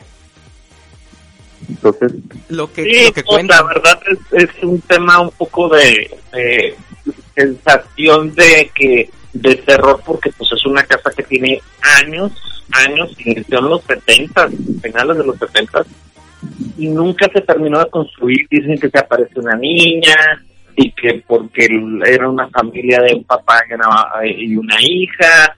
Son varias historias. Yo sé que la familia lo que sí decidió, dijo, ¿sabes qué? Aquí pasaron dos, tres cosas, así la dejamos. Y como es muy vistosa, o sea, la verdad, pues es un diseño así medio, digamos, entre lo loco de Kubrick Ajá. montado en una zona, pues, digamos, de, de clase alta, y como la ves a la distancia, o sea, tú te puedes poner en ciertas partes de, de- de- del- área de Monterrey y la alcanzas a ver, pues es muy vistoso. Pero simplemente es eso, no, no es. La, la, la que sucedió fue que se murieron creo que dos o tres albañiles, Ajá. creo que la, la hija también falleció en un accidente, y ya, él terminó, simplemente es eso. Porque decían que, bueno, lo que llegué a escuchar así a grosso modo, de que según, de entre todas las leyendas que hay de esa casa, era de que el, el dueño, bueno, la persona que estaba interesada en la construcción de la misma tenía una hija que no podía caminar y que usaba silla de ruedas y que por eso toda la, toda la estructura estaba hecha de una manera en forma tubular para que no hubiera escaleras, algo así, ¿no? sí. Algo así. Ah, está- está- O sea, sí, la sí. verdad, realmente lo que son lo que son los tubos es que como está empotrada bajo vacío, bajo una pendiente hacia, te digo, está eh, esta parte de la de la colonia Está por las Américas, ¿no? están en los faldos, perdón, sí, muy cerca de Cristo la montaña. Está por la Avenida de las Américas, Es, mm, sí, muy cerca de ahí. es por San Ángel. No, no, está más para cargado hacia Country La Silla. Es, es Ah, hecho Country La ajá. Silla, se llama la colonia. Oye, es por Luego donde, en la colonia Country. oye, ¿y por- ¿Mm? ¿es por donde construyó Cepillín que se le desmadró la casa? No, eso es allá en, en el Obispado. en el obispado. Sí, eh, eh, lo que pasa es de que ah, en Monterrey tiene sus áreas, las varias de las montañas que hay aquí, o de los montes, o, o mesetas, porque incluso hay gente que dice, que vives en la ciudad de montañas, pues montañas por montañas sí son, aquí se les llama cerros, pero sí realmente tienen esa orología, o sea, esa forma de, de, eh, de montajes, de, o sea, de construcción de piedra bajo piedra. En el caso del de Cumbre, si no conoce más o menos bien el área, eh, es donde está la de Cepillín. Esa, ciertas construcciones tienes que poner unos pilares muy interesantes para que no se caigan, porque del otro lado, o sea, de Cumbre, está encontrado con otro cerro, que es el cerro de Topo Chico, Ah, con el cerro de las Mitras, que, y eso se está hecho de lajas. ¿Qué son las lajas? Son como pequeñas láminas de piedra montadas, son, ustedes imagínense unas láminas de, láminas, o sea, pedazos de lámina montados Ujú, a las. Cuando se viene agua, o sea, cuando el, el cerro baja agua, pues todas esas piedras se van y le pega de lleno a las construcciones de esa colonia, que es la colonia este, pues, obispado, ¿verdad? Cumbre. Entonces, eh, eh, la orología de cómo está, pues aquí la gente pues construye porque puede, pero ciertos lados pues no se debe de construir. El caso de la casa de, de, de este Cepillín es cierto. Era una casa de uno de los mejores, de los más grandes ricos. Él no la hizo, él la compró porque era muy vistosa. Es una casa preciosa con, piscina, con no sé cuántos metros cuadrados son. Pero es muy peligroso estar ahí. O sea, porque con la lluvia se reblandece el prácticamente en un cerro. ¿no? volado. Exacto, estás en un volado. Sí, claro. Eh, sea- llega un momento de que por alguna falla que hay, se te cae. ¿Y qué pasó? Pues se está hundiendo. Se tuvo que cambiar, se tuvo que cambiar. ¿verdad? Que hizo una muy mala inversión ahí entonces. Sí, no, no, y le costó pero millones, o sea, millones de pesos. Ese tipo de, es, ese tipo de casa por donde está, porque es muy vistosa, o sea, vu- vuelvo a lo mismo. Es vistosa por el espacio, pero es más vistosa desde el punto de vista. O sea, tú vas pasando por la calle y la ves y ¿qué onda? ¿Cómo le hicieron? Está montada casi, casi con palillos, ¿no? O sea, ahorita ya que lo ves, dices tú, wow, o sea, qué, qué, qué valor de vivir ahí, ¿eh? Sí, claro. No, y bueno, con- continuando con esas leyendas urbanas ochenteras, ¿sí se acuerdan ustedes de la leyenda urbana de los pitufos? ¿Cuál? Sí. ¿De los Que, pitufos? que, que- que se comen a los niños, ¿no? Ajá, que si tenías un muñequito, un peluche o algo de los pitufos, en la noche te, te hacían daño, una madre así. no manches, sí no me la sabía. Sí, Era, eran como, como chane, como no, no sé cómo les llaman, como duendes, ¿no? O sea. Ujú. que se los poseían los duendes. O No, de, o de este, o también no, no recuerdo de que te decían que afuera de las escuelas no compraras este estampitas o así de las rasquehuelas que porque tenían droga. Ah, así. Ya me, ya me imagino los narcos. Vamos a ponerles droga. Sí, ponles droga. Sí, güey, pones droga, chinga, vamos a, vamos a volver los Ah. yonkis los cabrones. Con estampitas. Vamos a poner, vamos a que sean adictos niños que no tienen poder de compra. O sea, güey, ¿estás Ah. de acuerdo que no es por ahí? O sea, como que no es un mercado el de los niños, o sea, per, per se, o sea, no ellos te van a comprar la droga. Exactamente. O sea, todavía los, los adolescentes y de cierto nivel te lo pueden comprar, pero un niño, pues, no, güey, es una decisión de compra. O sea, O de- y no sé si se acuerdan de la, de la colección de tarjetas de Garbage Kids. Que también Claro decían ya, que... Ajá, que también de- que decían que, que promovían quién sabe qué tanta madre, que eran del diablo y bla bla bla, tanta pendejada. Ajá, y que, y que en contraparte, Televisa sacó un álbum de estampitas que se llama Juega Limpio. Que para... Ah, Ajá, sí, que, se- sí, que para sí. evitar que tú juntaras las de Garbage Kids y mejor juntaras la de Juega Limpio. Ajá, sí, sí, sí. No mames, sí, sí, sí, me acuerdo de, de- de todas esas pendejadas. Digo, mi abuela, pues sí, ¿no? De repente se las creía y decía, no, no mames, ya no compres eso y bla, bla, bla, ¿no? Mi abuelo decía como que, ah, no digan, no digan mamadas, ¿no? Mi Los abuela sí, magicuentos. ándale, sí, ándale, los magicuentos. Digo, mi abuela sí como que de repente se quería clavar, ¿no? Pero mi abuela sí como que no, no tanto. Pero, de hecho, ahorita hablando de todo eso, eh, hay una historia que yo la escuché por un, un, canal de un chico argentino, Pablo, que su seudónimo es Magnus Inferno, que está en YouTube, ahí si pueden chequenlo. Este, sacó la historia de en los ochentas, en un poblado de Argentina, Bransen, que vivió mucho tiempo asolado por la leyenda del hombre gato. Dije, ah, cabrón, el hombre gato, ¿cómo crees? Entonces ya empiezo a ver la historia y que según esto, todo mundo decía que el- lo había escuchado o lo había visto a lo lejos, ¿no? O sea, nadie, nadie como tal lo puede, puede dar una, una mm, descripción así facta, ¿no? De que, ay, sí, güey, lo tuve a dos metros, cabrón, casi, casi. Y pero que en sí era una persona que tenía los rasgos como si fuera un gato negro, un- una persona de un 80, vestido como de gato negro y con unas como especie de navajas en las manos. Entonces, ajá, y que estuvo ahí era hasta la- Black Panther, güey. Sí, sí, sí, no, pero imagínate la, eh, ¿qué, qué, qué tanto la psicosis colectiva estuvo al máximo. Se la creía. Sí, claro, o sea, que, que todo un poblado se encuentre cagado de miedo por, por, por, por algo, este, que pues salió del imaginario de, pues, alguien aburrido, yo creo, cabrón. Eh, Y pasó en los ochentas. Eso, eso de los argentinos me, me, me recordó un chiste que si, ha- si hay promoción por parte de ustedes lo cuento. A ver, sí, sí, sí. Eh, es justamente es una como entre leyenda urbana y por supuesto que es un chiste. Este, a mí me lo contó un- una persona que está en Venezuela que es argentino, pero el acento, es de los acentos dicen que es más difícil que, que se te quite. O sea, Ah. aunque lleves años viviendo en otra parte de- del mundo con otro acento, no- es muy difícil que se te quite porque es muy marcado el acento argentino. Entonces, eh, a él les va, espero que no, no rompa mucho el, el tema de, de esto, las anécdotas y de las cuestiones. Imagino que fue en los 80. Pues ahí, ahí tienen que, estaba un reportero argentino de Clarín, andaba buscando una historia, iba a, le dice el editor, ve, ve loco, allá hay una historia en este poblado de la montaña.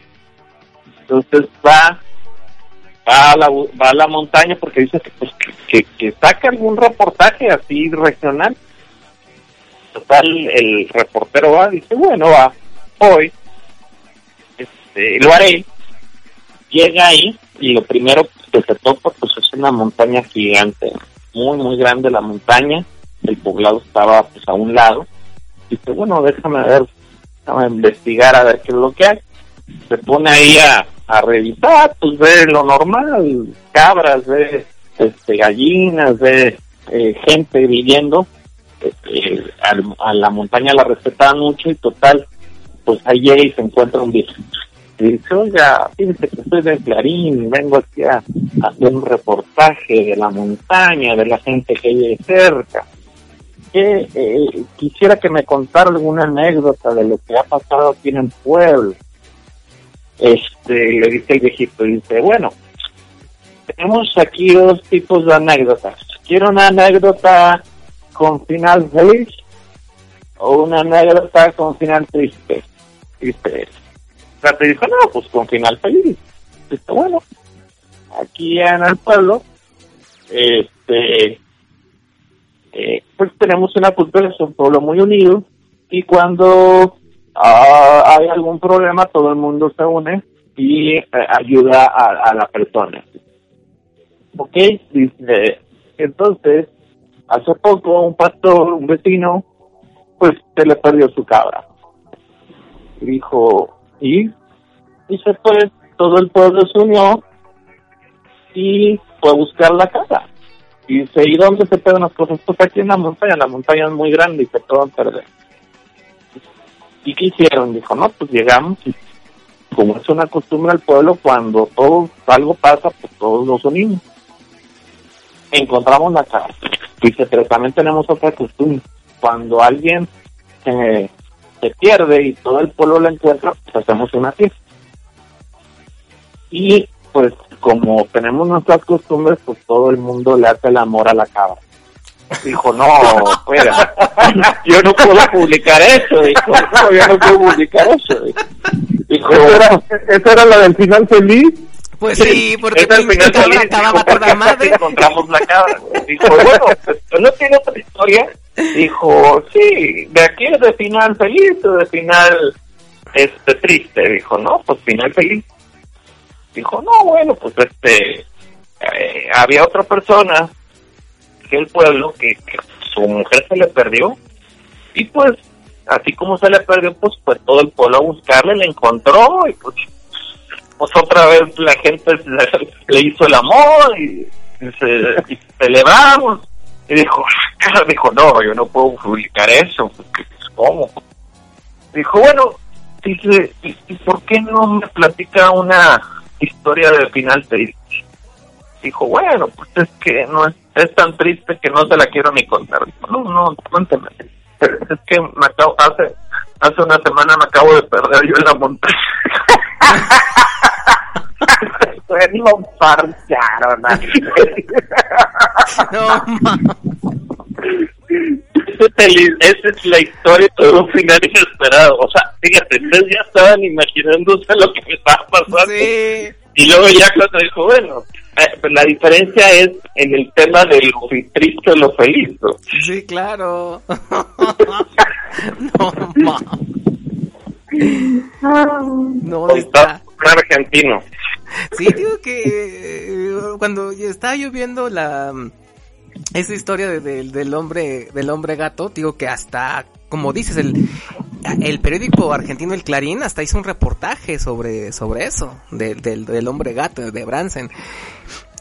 Y, y este y, de- y fíjate que que viendo muchas publicaciones y historias pues, de Argentina tienen tienen aún más comunidades todavía más rurales que nosotros y y y, ah, encontré muchas cosas que pasaron ahí en los ochentas leyendas también muy muy cabronas y en algún punto sería interesante pues llegar a tener a alguien de allá no que nos que nos las compartiera estaría así como que Y estaría, estaría muy bien, muy sí bien locochón pero locochón locochón digo que que- que tengo por aquí un listado de cosas que sucedieron también en los ochentas ya a nivel eh, internacional, sobre todo de principales acontecimientos. Si quieren se los leo y vamos platicando. sí Por ejemplo, eh, en los en el 84 fue en los Juegos Olímpicos.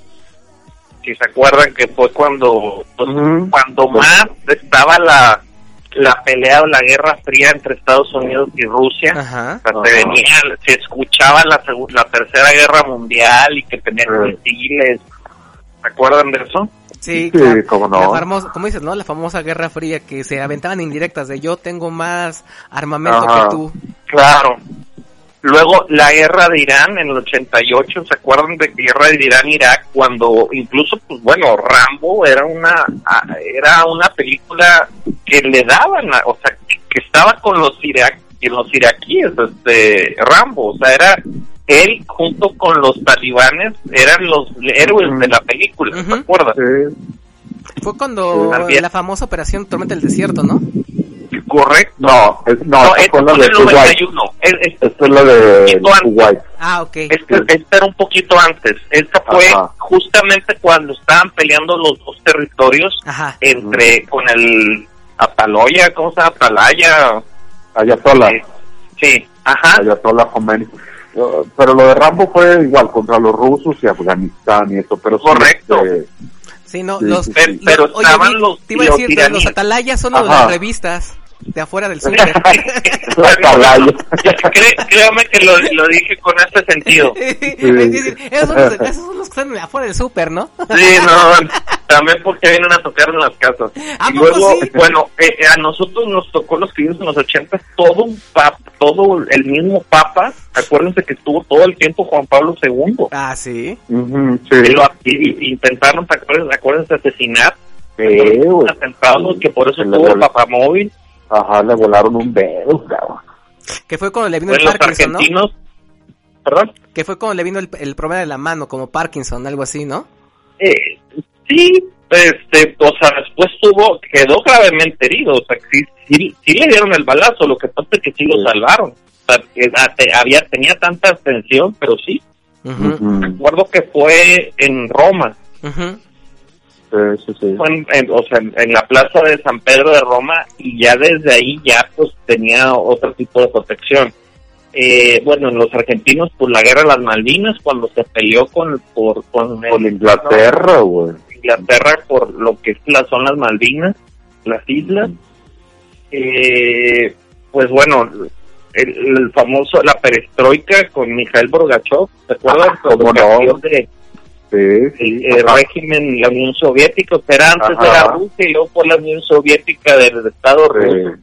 sí, que hasta unos zapatos hubo que se llaman perestroika. ¿Los de Canadá? Está- Ajá, está Eh, padre. eh, eh, No es- perestroika, no es- es perestroika, con, con agujetas rojas. Sí. Ahí mismo, Sí. ahí mismo en Rusia, lo de Chernobyl, el desastre nuclear, Ah, la sí, famosa güey, planta que, sí, que- güey. que- o sea que, es- o sea, que sí que explotó. Y haciendo, hay que- un paréntesis en, en- en este que comentas, Vic. ¿Sí vieron la serie de Chernobyl de HBO? Sí, buenísima, güey. Buenísima. Güey. Sí. Que, y que esa madre sigue caliente todavía. No, pues es que va a estar así forever, güey. No, no, no creo que veamos que, o sea, que esté todavía. De hecho, dicen que salieron animales, o sea, ahora sí que volvieron a, a- a rescatar algunos animales, pero ya con mutaciones y deformaciones, Eh, que los han matado. O sea, no, no, no los dejan que salgan. De hecho, un cerco que hicieron, ah. no los dejan ya salir, pero una, una, una cosa, o sea, ha quedado ahí completamente este, inhabitado. Sí. sí. Sí, Muy sí. buena, muy yo- buena serie la de Chernobyl. Yo, yo de lo que me acuerdo de los ochentas, eh, mediados, fue cuando agarraron a Caro Quintero, güey. Y a Don Neto, güey. Ah, Entonces, bueno, que, los agarró este Carlos Salinas, ¿no? No, todavía fue de la Madrid. Ah, sí, claro, fue de la claro, Madrid. sí. Sí, fue de la Madrid que por lo del asesinato de Camarena y eso, pero este, sí, sí, sí me acuerdo ahí cuando tenían al Caro Quintero que hasta lo entrevistaban, güey. Pero se trataba, lo trataron muy light, cabrón, o sea, le- le- haciéndole preguntas muy sonzas, que qué le gustaba comer y que no sé qué, así, no O manches, sea, sí, pues comida. Sí, Vamos o sea, a comer comida. comida, o sea, dices, güey, es un pinche narco así muy... Bueno, este era narco, otro tipo de narco. Oigan, y o era más- pero creo que está libre, ¿verdad? No, Ya, ese pero, o sea, es que lo, sí lo, lo sacaron y lo lo- soltaron, pero, o sea, sí lo, lo supuestamente lo, lo dejaron libre porque hubo ahí una confusión con su papelón, no sé qué, hombre, ahí fue un chanchullo. Ajá. El güey ahorita tiene orden de presión, pero pues ya se peló el güey. Pero yo me acuerdo mucho que lo que le hicieron mucho escándalo fue a la, a la novia de, de Caro Quintero, la Sara Cosío. Porque la Sara Cosío era una niña bien ahí de Guadalajara, güey. De hecho era hija de un político, algo así, o sea, pesadísimo de, de Guadalajara. Pero sí, no, no, hasta hicieron, hubo un comediante que hasta hizo un, un espectáculo de eso, de esta natera, no sé qué onda, que hasta hizo un cassette ahí de la entrevista a Caro Quintero y pues eso es, es- también Claro. me acuerdo mucho de, de esto del Caro Quintero, hasta el Tri hizo una rola de, Al, de la- Sara, la- güey. al, La de Sara está, buenísima, güey. al pirulí, ¿cuándo lo mataron? ¿Perdón? Al pirulí. Lo mataron Ah, sí, 80s. ese güey, sí, alguien sí, ese cantante, yo me acuerdo, fue de los primeros, así que supuestamente alguien fue a su casa, tocó la puerta, este güey salió y pum, pum, se lo echaron. Que también fue por un pedo también así medio choncho, ¿no? No, pues obviamente, eso es por drogas o deudas de fuego, güey. O sea, estas madres es un pinche ajuste de cuentos, güey. O sea, igual que con Paco Stanley, o sea, eso Eh. no, no fue un asalto o algo, eso es- andas en algo ahí metido, cabrón, ¿qué otra cosa, güey? Ujú. O sea, no te van a ir a tocar a la, a la puerta de tu casa y nomás está, es, es obvio, güey, es obvio, güey. Otro de las cosas que sucedió, bueno, hicieron una película que no está, no está mal, la que hizo Gael García Luna de No, se llama, que en Chile, en Chile, en el Ajá. 88, Sí, hicieron sí. Una, un, un referéndum para ver si seguía Pinochet o no. Gael García. Bernal, güey, Gael García Bernal. Dijiste Gael García Luna. Sí, Gael García Bernal, perdón. Bernal, sí, este, de este, Larraín, un director muy bueno, chileno, este, fíjate, esa película la hicieron en Betacam, güey, o sea, porque como usaron mucho material de la época, ajá, mucho pietaje de la época, que era en Betacam, o sea, esta película la hicieron en Betacam para que empatara el, el formato, o sea, de hecho estuvo nominada al, estuvo nominada al Oscar, me parece. Y Eh, pues, película la- la- las películas que se me hizo interesante. Lo otro, Sí. pues bueno, ya les dije la caída del muro de Berlín. O sea, que, pues, se hizo hasta un concierto, me acuerdo que Sí, de, de, de eso. Eh, y pues varios, o sea, hubo varias eh, ideas. Yo me acuerdo también, por ejemplo, cuando decían que Ronald Reagan era el presidente, Ronald Reagan, pues para mí, yo nunca lo vi como actor, o sea, pero decían es que es un actor, es un actor, y pues sí, pero para mí me era como un político. Era el presidente, sí, exactamente. Dicen que estaba medio chavetado, ¿eh? Que el güey hasta le leían las cartas y no sé qué. Y no güey. Un presidente que le leían las cartas, o sea, ya estando en la Casa Blanca. Que No, bueno, pues qué te digo de José López Portillo, que se casó con una cabaretera, güey, o sea, con una Montaner. O sea, Ah, pero hasta eso López Portillo era un cuate muy inteligente. sí, sí, tenía libros y... Sí, sí, el cuate era muy inteligente, pero híjole, era una época muy, muy difícil. Y ahí lo de Sasha Montenegro, pues ya, primero obviamente la traía ahí de querida, pero pues ya este, después le, se la hizo buena. Es que Sasha Montenegro de joven era una... Pues es, Una es- mujer, es una rusa, mujer. ¿no? Es como con... Sí, era checoslovaca, me parece. O Ujú. polaca, ¿no? Sí. Pero no, no, es una mujer. Les una- platicaré una, una anécdota de las unas checoslovacas que andaban aquí en perdidas en Monterrey.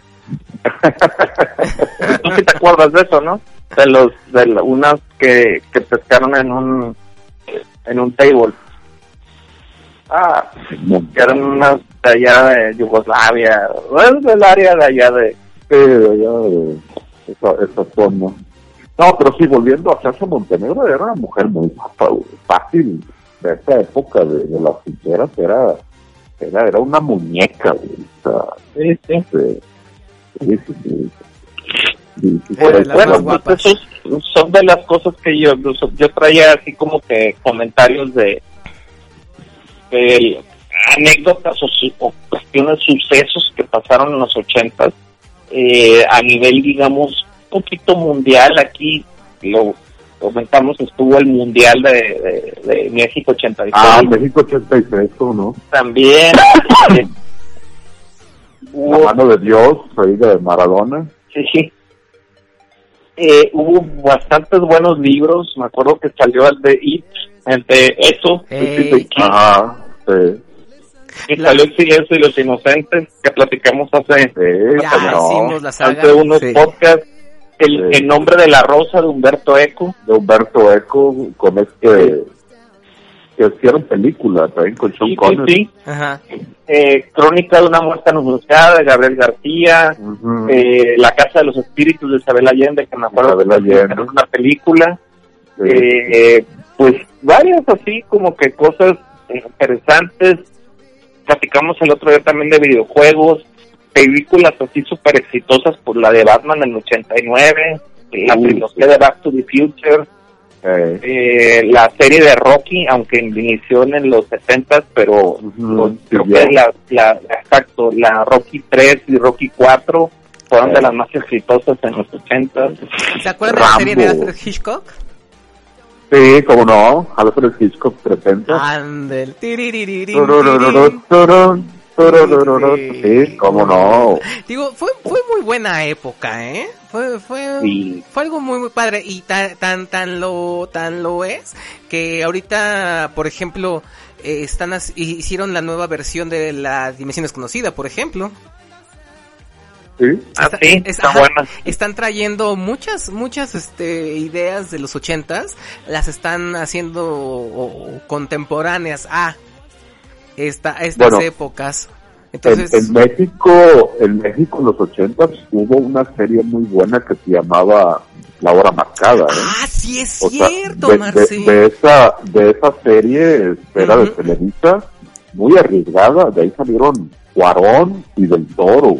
Y, sea, fíjate que, fíjate que, que yo, tienes toda la razón, me acuerdo de esa serie que me, cuando la veía, de hecho, este, me dormía con la luz prendida porque sí está medio, medio cabrona.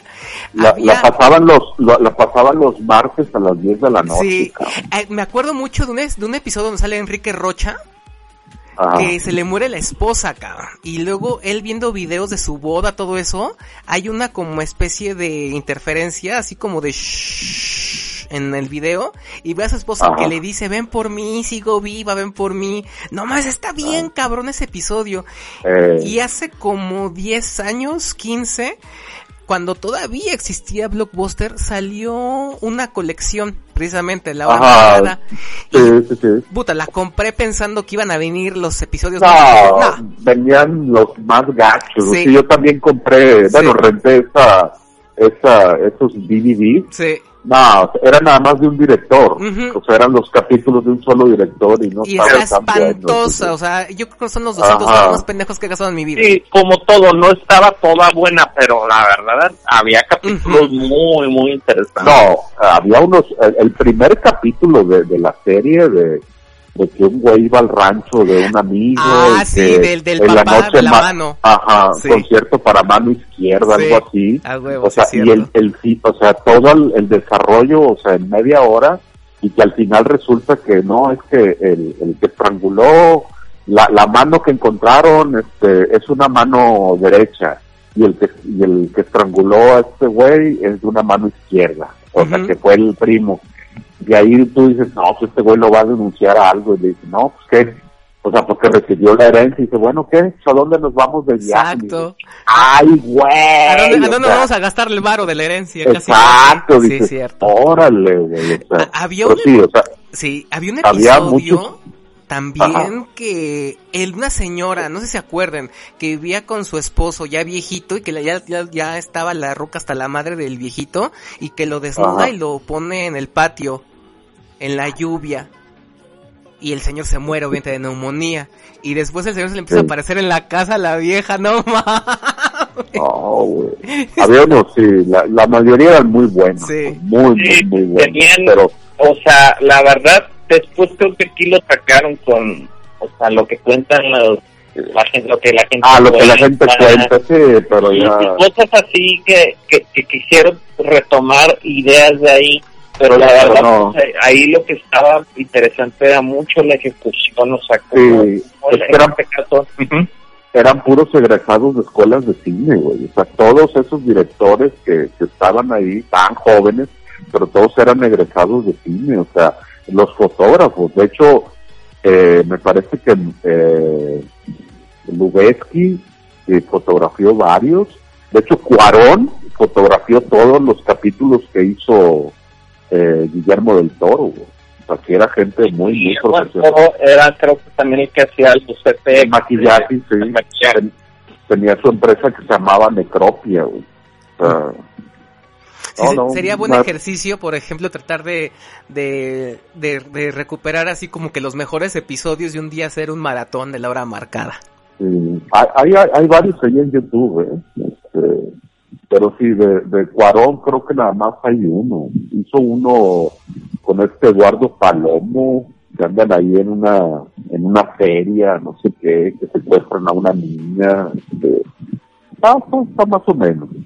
Pero este, Sí, la mayoría sí estaban muy buenos, ¿eh? La, la técnica narrativa que usaban, el manejo de cámaras, o sea, ya no se veía como novela. Ujú. O sea, A pesar yo creo de que- estar hecho con equipo de novelas, o sea, eran Ajá. de televisión o algunos Ajá. anteriores, pero Sí, pero sí el movimiento, el manejo de cámaras e iluminación. Es más, yo creo que si lo hubieran hecho en 16 milímetros, o sea, si hubiera quedado como serie gringa, ya sabes. El problema es que, que es muy caro, es muy caro, pero este, luego, luego se notaba la, la diferencia en calidad en cuanto a una novela y a esa, a esa serie, güey. Sea, sí, sí, sí se notaba que le metían esfuerzo, güey.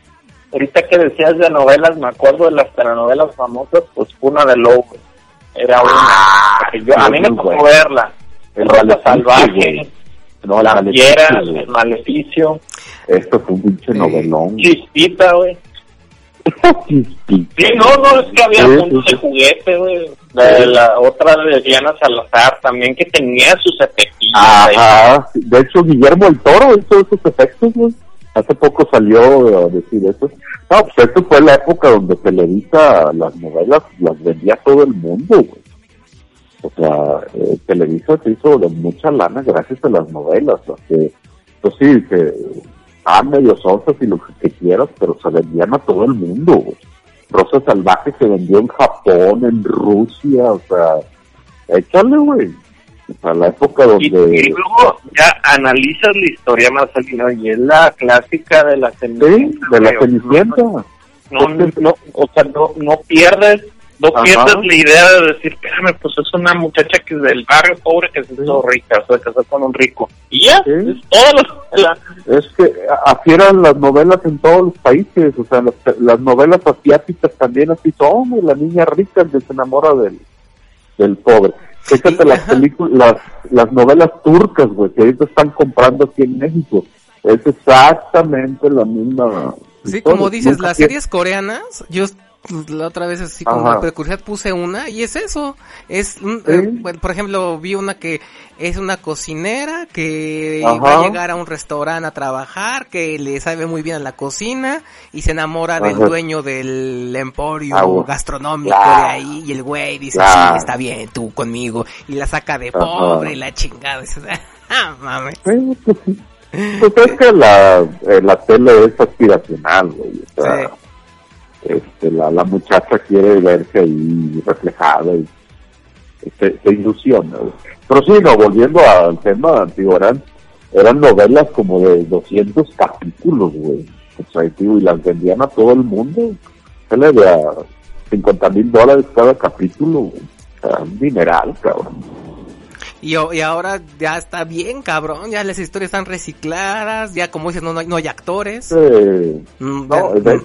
No hay actores. Ya fue un ya, declive de hecho, muy cabrón. Sí, de hecho ya creo que ni están haciendo novelas. Ahorita lo que están haciendo son series. Ujú. Por ejemplo, TV, TV Azteca empezó haciendo muy buenas novelas.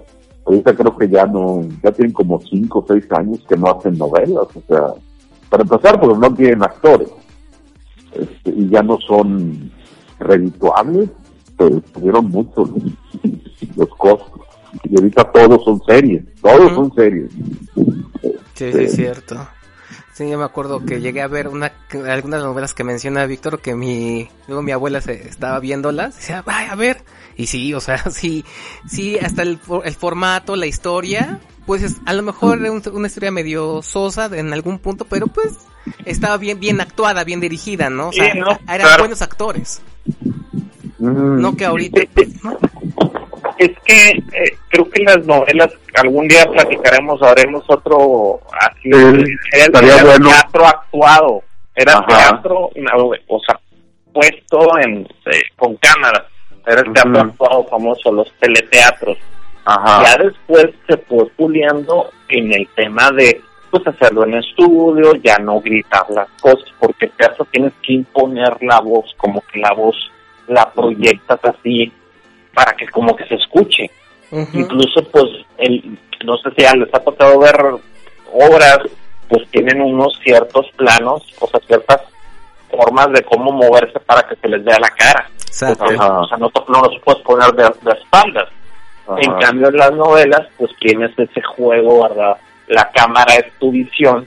Y a veces de repente, yo los, yo he visto de repente novelas que se ponen medio creativos y que ponen unos efectos o unos, en, en, ¿cómo se llama?, encuadres interesantes, pero no pasan de ahí. Sigue siendo la misma historia que estamos platicando ahorita, sigue siendo los mismos problemas, y lo que ha sucedido es, por ejemplo, el caso del famoso el Señor de los Cielos, pues es una novela.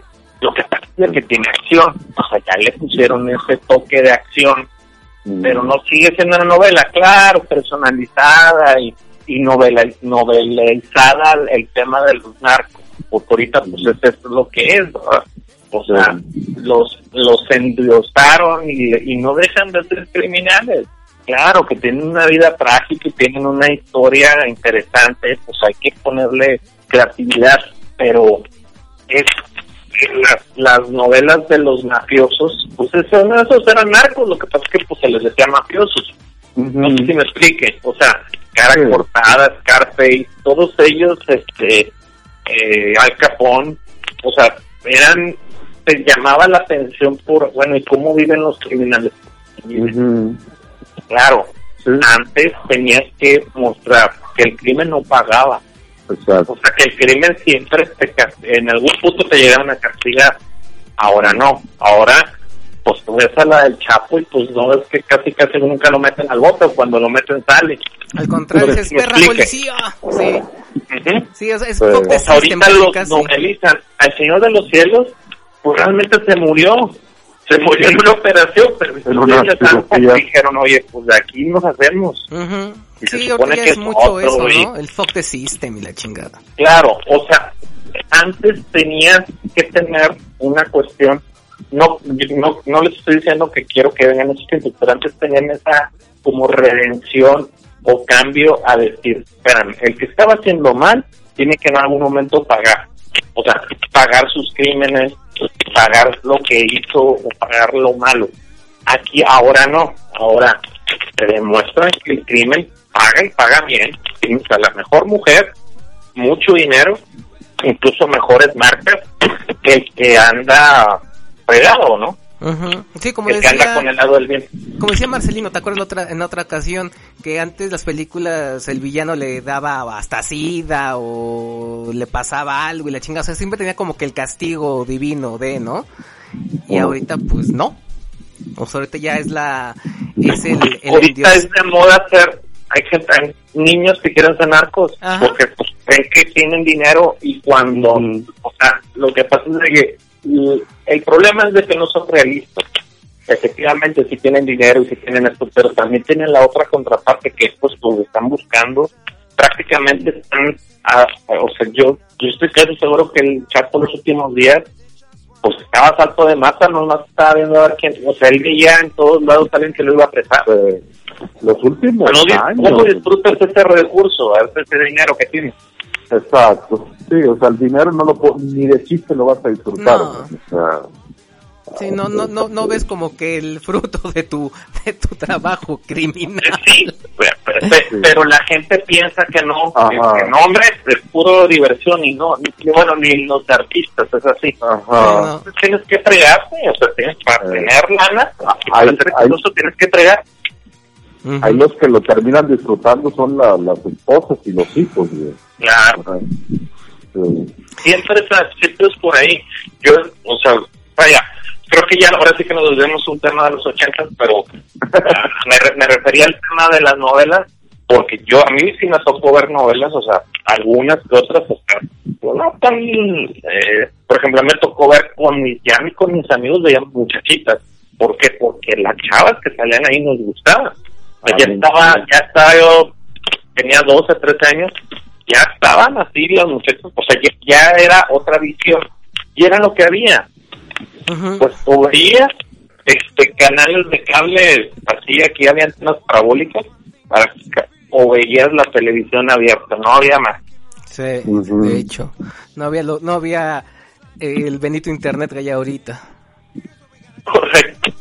Pues sí, pues... Y los videojuegos eran muy, eran muy limitados, ¿no? Sí. Como Sí, pues este, en, en los ochentas fue el boom de Nintendo. De ahí después... No, el, este... el Atari. Ah, bueno, es que Atari fue setentas, principios de los ochentas. Pero aquí Porque- en México fue a mediados de los 80. Ah, sí, sí, porque aquí se comercializaba Atari y Nintendo al mismo tiempo, siendo que ya Atari ya ni siquiera producía consolas, ya ni siquiera producía videojuegos, Ujú. porque Atari se, mu- se murió con la película de E.T. precisamente. Fue Sí, sí, su, o sea, su tumba. Fue algo así terrible que, o sea, que todavía se acuerdan y dicen, es que por fin, porque dicen, pues es que dirige un juego de millones de, de dólares a un diseñador le cuatro días para hacerlo Ujú. casi. Sí, y Claro, que ibas a- este... ibas a agarrar una cosa. Y hubo gente que decía, es que no lo entiendo, dice, mi hijo está frustrado, no puede jugarlo. No, es que es, No es- sabe. es- no, es que el, el juego no tiene ni pies ni cabeza. Y, te- y como les decía, en los ochentas, lo, lo, lo, lo raro aquí en México es de que se comerciaba al mismo tiempo Nintendo y Atari. Tú te ibas al gabacho y Atari ya no existía, o sea, ya estaba totalmente descontinuado. Pero aquí Órale. sí lo seguías encontrando, tanto las consolas como los juegos, y al mismo tiempo la competencia directa era Nintendo.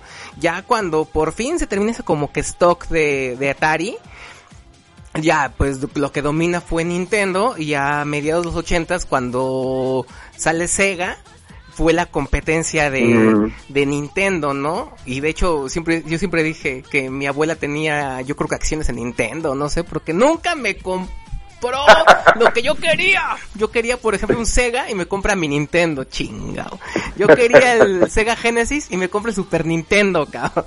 Yo quería el, yo quería el Game Gear y me Ella compraba el Game Nintendo Boy, era marca, era marca segura. Sí, güey, yo así de no mames. Yo hasta ahorita, por ejemplo, ya de Ruco, me quité la espina de tener mi, de tener mi Sega Genesis y me compré uno. Y ya, y ya, ya, y ya después cuando lo conecté y lo empecé a jugar dije, oh por Dios, así se sentía tener un Sega. Así era tener un Sega, wow. Pero, pues chicos, este, vamos a darle ya eh, fin a este episodio que este dedicamos a los bellos ochentas. Yo creo que tenemos material para Uh. pot- muchísimos programas más. Simplemente, como decía Marce, de eh, la hora marcada, o sea, hay muchísimos episodios que estaría increíble este comentarlos. Eh, música, películas que de repente se nos van quedando ahí entre la, entre nuestras ideas. Pero por lo pronto este le damos fin a, a este episodio y mi estimado Marce, ¿con qué cancioncita quisieras despedir el episodio del día de hoy? No, pues uno de los temas emblemáticos de una de las mejores películas de los ochentas. Se llama The Power of Love de Huey Lewis and the News. Perfecto. De la película, de la película Back to the Future, obviamente. Va, que va. Muy, muy bien, Marce. ¿Tú, mi estimado Ramantis?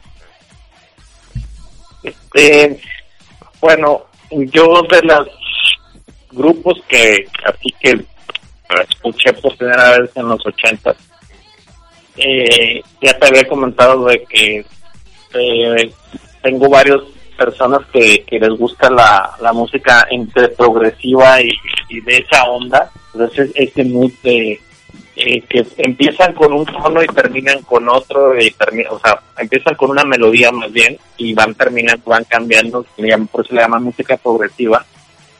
A mí, uno de los grupos de rock progresivo que más así mi toque es Rush, el, el Spirit of Radio de, de, de Rush. Perfecto, mi estimado Ramantis. Yo les voy a mandar con una canción de A Flock of Sillies que se llama I Run. Yo, esta rolita, de hecho, eh, sí, de hecho, hay una caricatura, bueno, había una caricatura que se llamaba Un Show Más o A Regular Show, e hicieron, este, su versión, bueno, no hicieron su versión, bueno, sí, del videoclip de esta canción, está muy, muy padre, ahí sí pueden búsquenla. Y pues bueno, chicos, muchísimas gracias por haber estado este episodio aquí conmigo. Nos estamos escuchando para el siguiente episodio. Les mando un muy, muy fuerte abrazo y a todos los podescuchas también, que se encuentren muy bien todavía en esta quarantine. Y lávense las manos, lo más seguido que puedan. Mi estimado Vic Marce, les mando un muy fuerte abrazo. Igualmente. Cuídense muchísimo. Esto fue el cadáver del Capitán Araña. Bye.